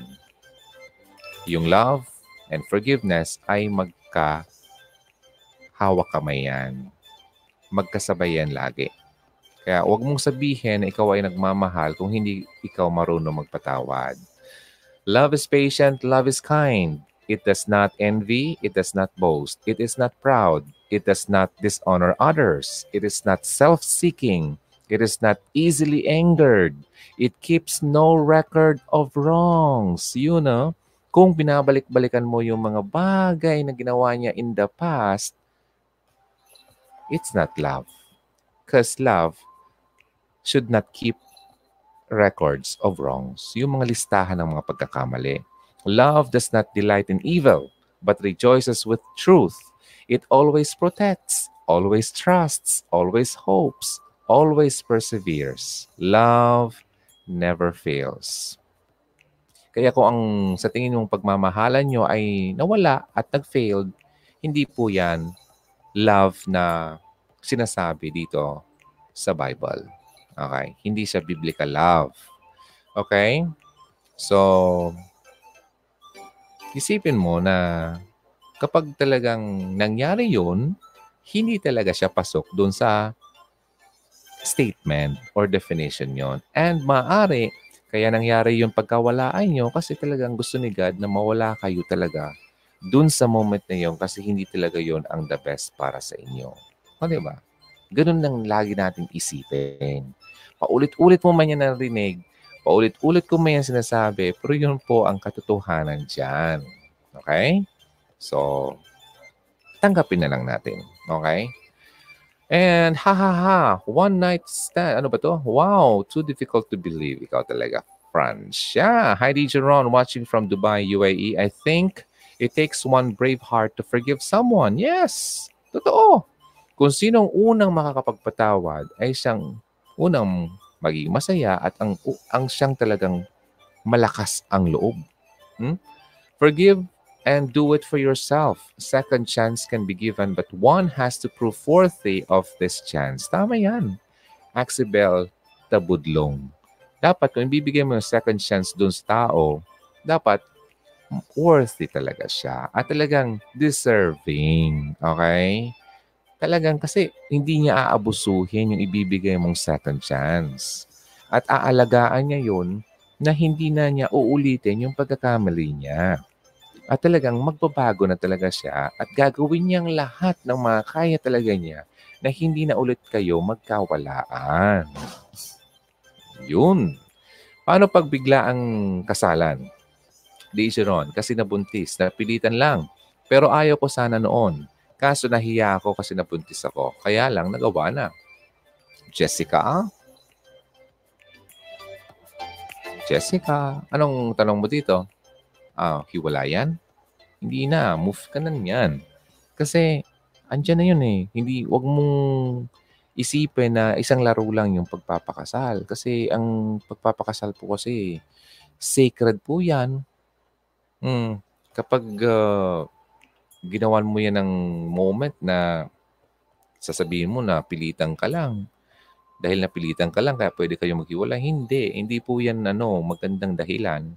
Hindi po yan acceptable kay God. Pag tinanong kayo, ba't kayo naghiwalay? Dahil God, napilitan lang naman ako. Hindi ganun. Hindi ka lulusot dyan. Sa ngayon, Jessica, just be a wife. A good wife. Pagtampanan mo na yan. Andiyan ka na eh. Okay? Para sa anak mo. Okay? Nabuntis ka. Mahalin mo yung moment na yan. Kasi maraming tao na hindi nagkakaroon ng anak. Maraming tao na hindi naghahanap ng moment na magkaroon ng asawa pero hindi nagkaroon ng asawa at tumanda na. Diba? Ang accept mo na lang yun na sa blessing na. Although sabihin mo napilitan ka pero andiyan ka na eh. Alam nga naman, ano pang dapat mong gawin? O, diba? Anong pipiliin mo? Yung mabuti? O yung masama? O, doon ka pa rin siyempre lagi sa ikabubuti nyo. Okay? Hindi naman imposible na sasabihin mo napilitan ka lang at hindi mo naman talaga mahal. Yun na nga. Keep praying. Lord, andito na ako, Lord. Gusto ko yung kumana. Iwalayan to kasi napilitan lang naman ako sa kanya. Pero Lord, ayaw kong i-disappoint ka eh kasi alam kong mali ito.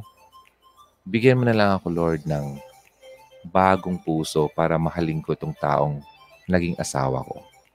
Yun. Ay, namo, ang request kasi natin eh, ibibigay naman talaga na yan ng Panginoon sa atin kung nakita niya talaga na ikaw ay sincere sa inyo, ano, sa dasal. Pilitin mo na lang.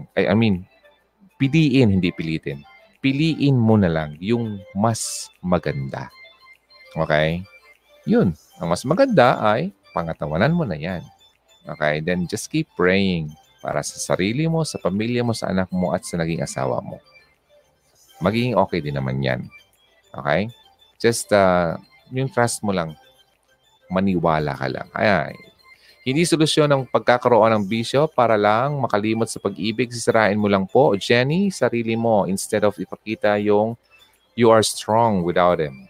Okay, wag kayong magbibisyo para lang makalimot. Hindi po yung maganda. Kasi naman lang sisira na sarili mo, magkasakit ka pa niyan. Make yourself busy triple time. O yun, sabi ni Gaya Serafina. Kung yan ang type mo, pero if I were you, magtrabaho ka. Yun. Marian Manong Song, bakit mga anak ko? Ako na bumuhay. Ako na buhay. Yun. Kita ng ama yung bata kinakasama. Nakikinabang pero thanks kay Lord at kasama ko sila dito sa Italy. Kinuha ko na lang sila at yun ang ama nila dyan sa Pilipinas. Yan, tama na yun. Kasama mo na yung anak mo. At sa tingin ko, mas magiging maganda pang buhay nila dyan sa Italia. Di ba? Then, just be a good mother para sa iyong mga anak. Hi po, palagi po akong nakikinig sa Hugot Radio. Yay! Salamat! Rowena Kylie. Two good ideas yan, wafunog. O, ano daw yung wafunog? Paki-explain. Okay, teaching children na libre, I agree much for charity. Pero, alam mo, hindi ko naman to kayang gawin mag-isa. No? Kaya pinapipray ko, then bahala na si Lord magpadala ng mga taong posible makatulong, probably makatulong na pwede mag-teach dun sa mga bata. Then syempre, financially, baka may mga donors. Syempre, kailangan natin ng blackboard, kailangan natin place, mga things and all. Alam niyo na, kapag mga ganon. Although, kaya ko naman i-provide part of it, but not all of it. Kasi limited na naman ang aking source, di ba? So, kailangan talaga ng...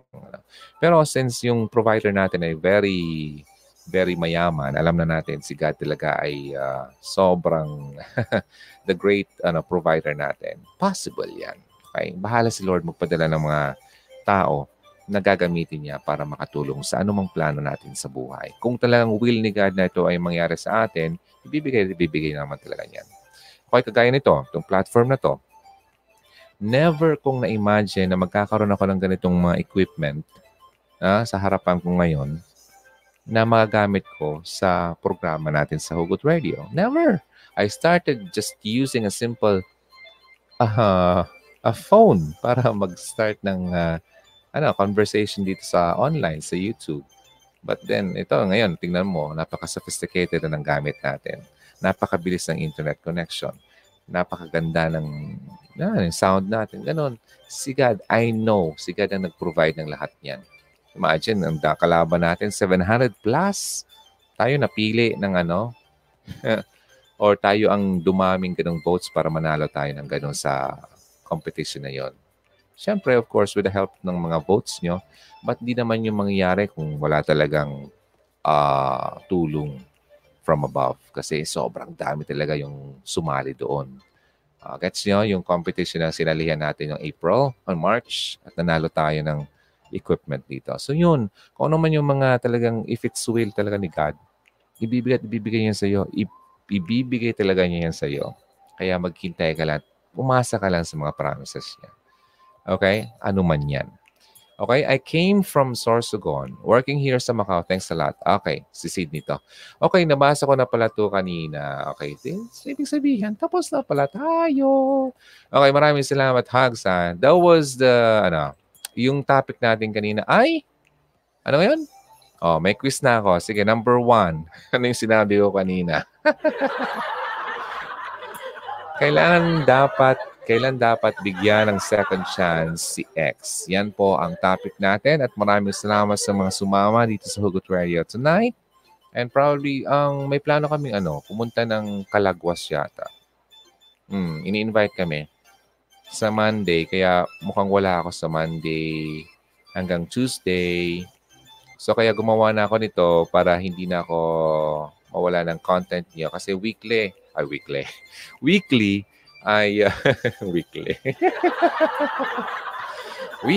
ay meron tayong content. Okay, at least, di ba?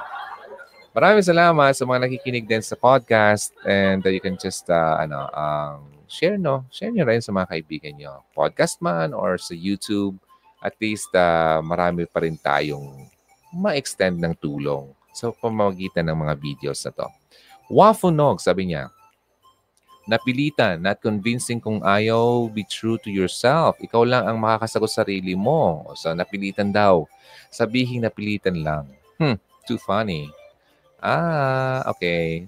Pero kung napilitan ka at nasa loob ka na ng sacred marriage, wag nang mag-isip ng iba pa na you want to get out. Diba? Kasi hindi naman yun maganda na. Paano ka mabless niyan kung ganyan yung gagawin mo, diba? Hi po, DJ Ronald, kung dapat gawin ko. DJ, yung asawa ko sa Pilipinas na may girlfriend po. Ano pong dapat kong gawin? Dapat ko pa ba siyang bigyan ng chance? Asawa mo? Yes. Asawa mo na kasi. Madali lang ako magsabi kung hindi mo asawa. Talagang bitawan mo kagad yan. Okay? Kasi yun. Basta ha. Nag-usap kayo ng asawa mo. Nagbago na ba talaga siya? Pero asawa mo kasi. So, you still need to give another chance. Teacher. Ka-teacher na. Good night na. Okay. Maraming salamat, Maybelline Asante. Yeah. Mukha. Parang nagtiteach ako sa inyo, no? Alright, class. Okay. Yeah, nami-miss ko rin magturo. Bisaya ka na, DJ Ron. Yeah.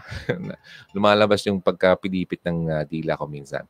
Good night na po, DJ Ron. Maraming salamat. Okay, first time makapanood ng live stream mo, DJ Ron. I'm so happy. Maraming salamat, hugs. So much talaga. Na-appreciate ko ang pagsasama niyo sa akin. Kahit sobrang ganitong haba ng conversation natin, hindi niyo ako iniiwan. Okay, sa mga replay viewers, maraming salamat. And keep watching din. Yung mga videos hindi niyo pa napanood, sayang naman 'yun. Kanina nga browse ako ng mga old videos. Parang gusto kong i-revive yung iba kasi may mga videos doon na hindi na nag-generate ng views pero ang ganda ng mga topics noon. Kaya kung ako sa inyo, balikan niyo yung mga old videos kasi sayang naman. And kung sa tingin nyo may makatulong o matulungan ng video na yon, pakishare nyo na rin. Okay? Alright, so bye na muna! Okay, hindi po kami kasal, DJ Ron. Kung hindi kasal, edi sige. Wala yan na yan. Sayang moments mo dyan, okay? Habol daw. Ako ngayon with my ex. Oh, that's good, Paolo Pineda. Uy! First guy na makikita ko dito. Hey, Paolo, maraming salamat.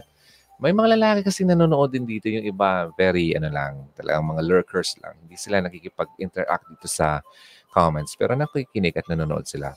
At may mga lalaki din naman.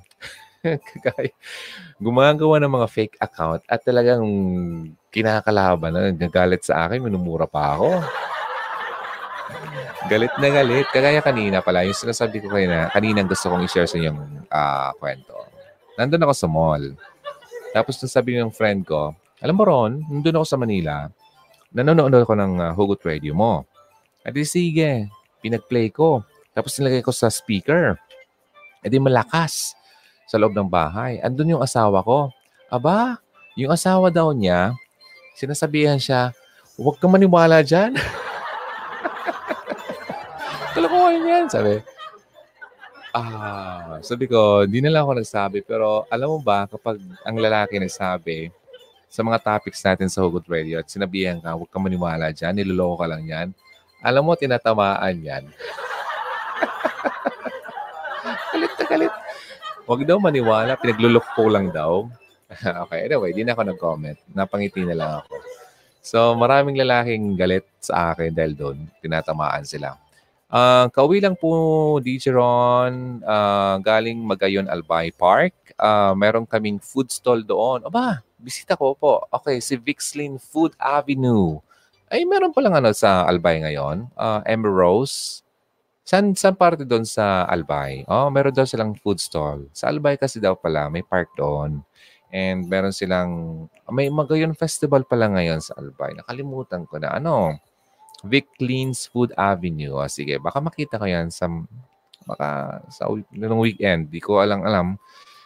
Baka madaanan ko. Okay, maraming salamat sa pag-invite. Emerose. Mabaw, ay mga nagkahabol pa dito. DJ Ron, I'm watching from Kuwait. Ang ganda ng advice mo. Wow naman. O, di sige. Ito na lang mga humahabol. Basahin ko kasi kawawa naman. Humahabol sila. Michelle Ann Maclang. More love and positivity. Tama yan. Shout out from Malolos, Bulacan. Been viewers since then. Oy, since the beginning of... Hugot Radio yata. Wow, maraming salamat. Michelle Ann Maclang, maraming salamat sa iyo. Rose Almasan, more power. And Rosaline Ignacio, let's see you in your next video. Yep. Maraming salamat po, Hugs. And I'll see you talaga next time. Yes, and God bless you. I love you all.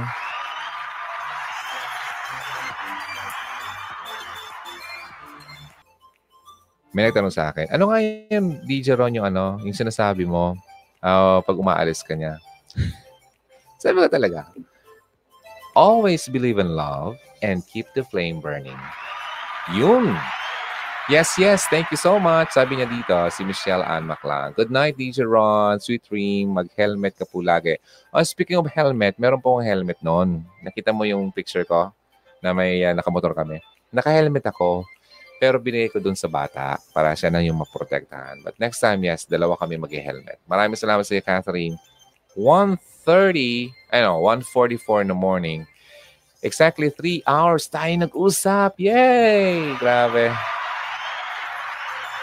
Sa mga nakikinig ng podcast, ilalagay ko to sa Spotify. Okay? Till next time. Bye! Love you!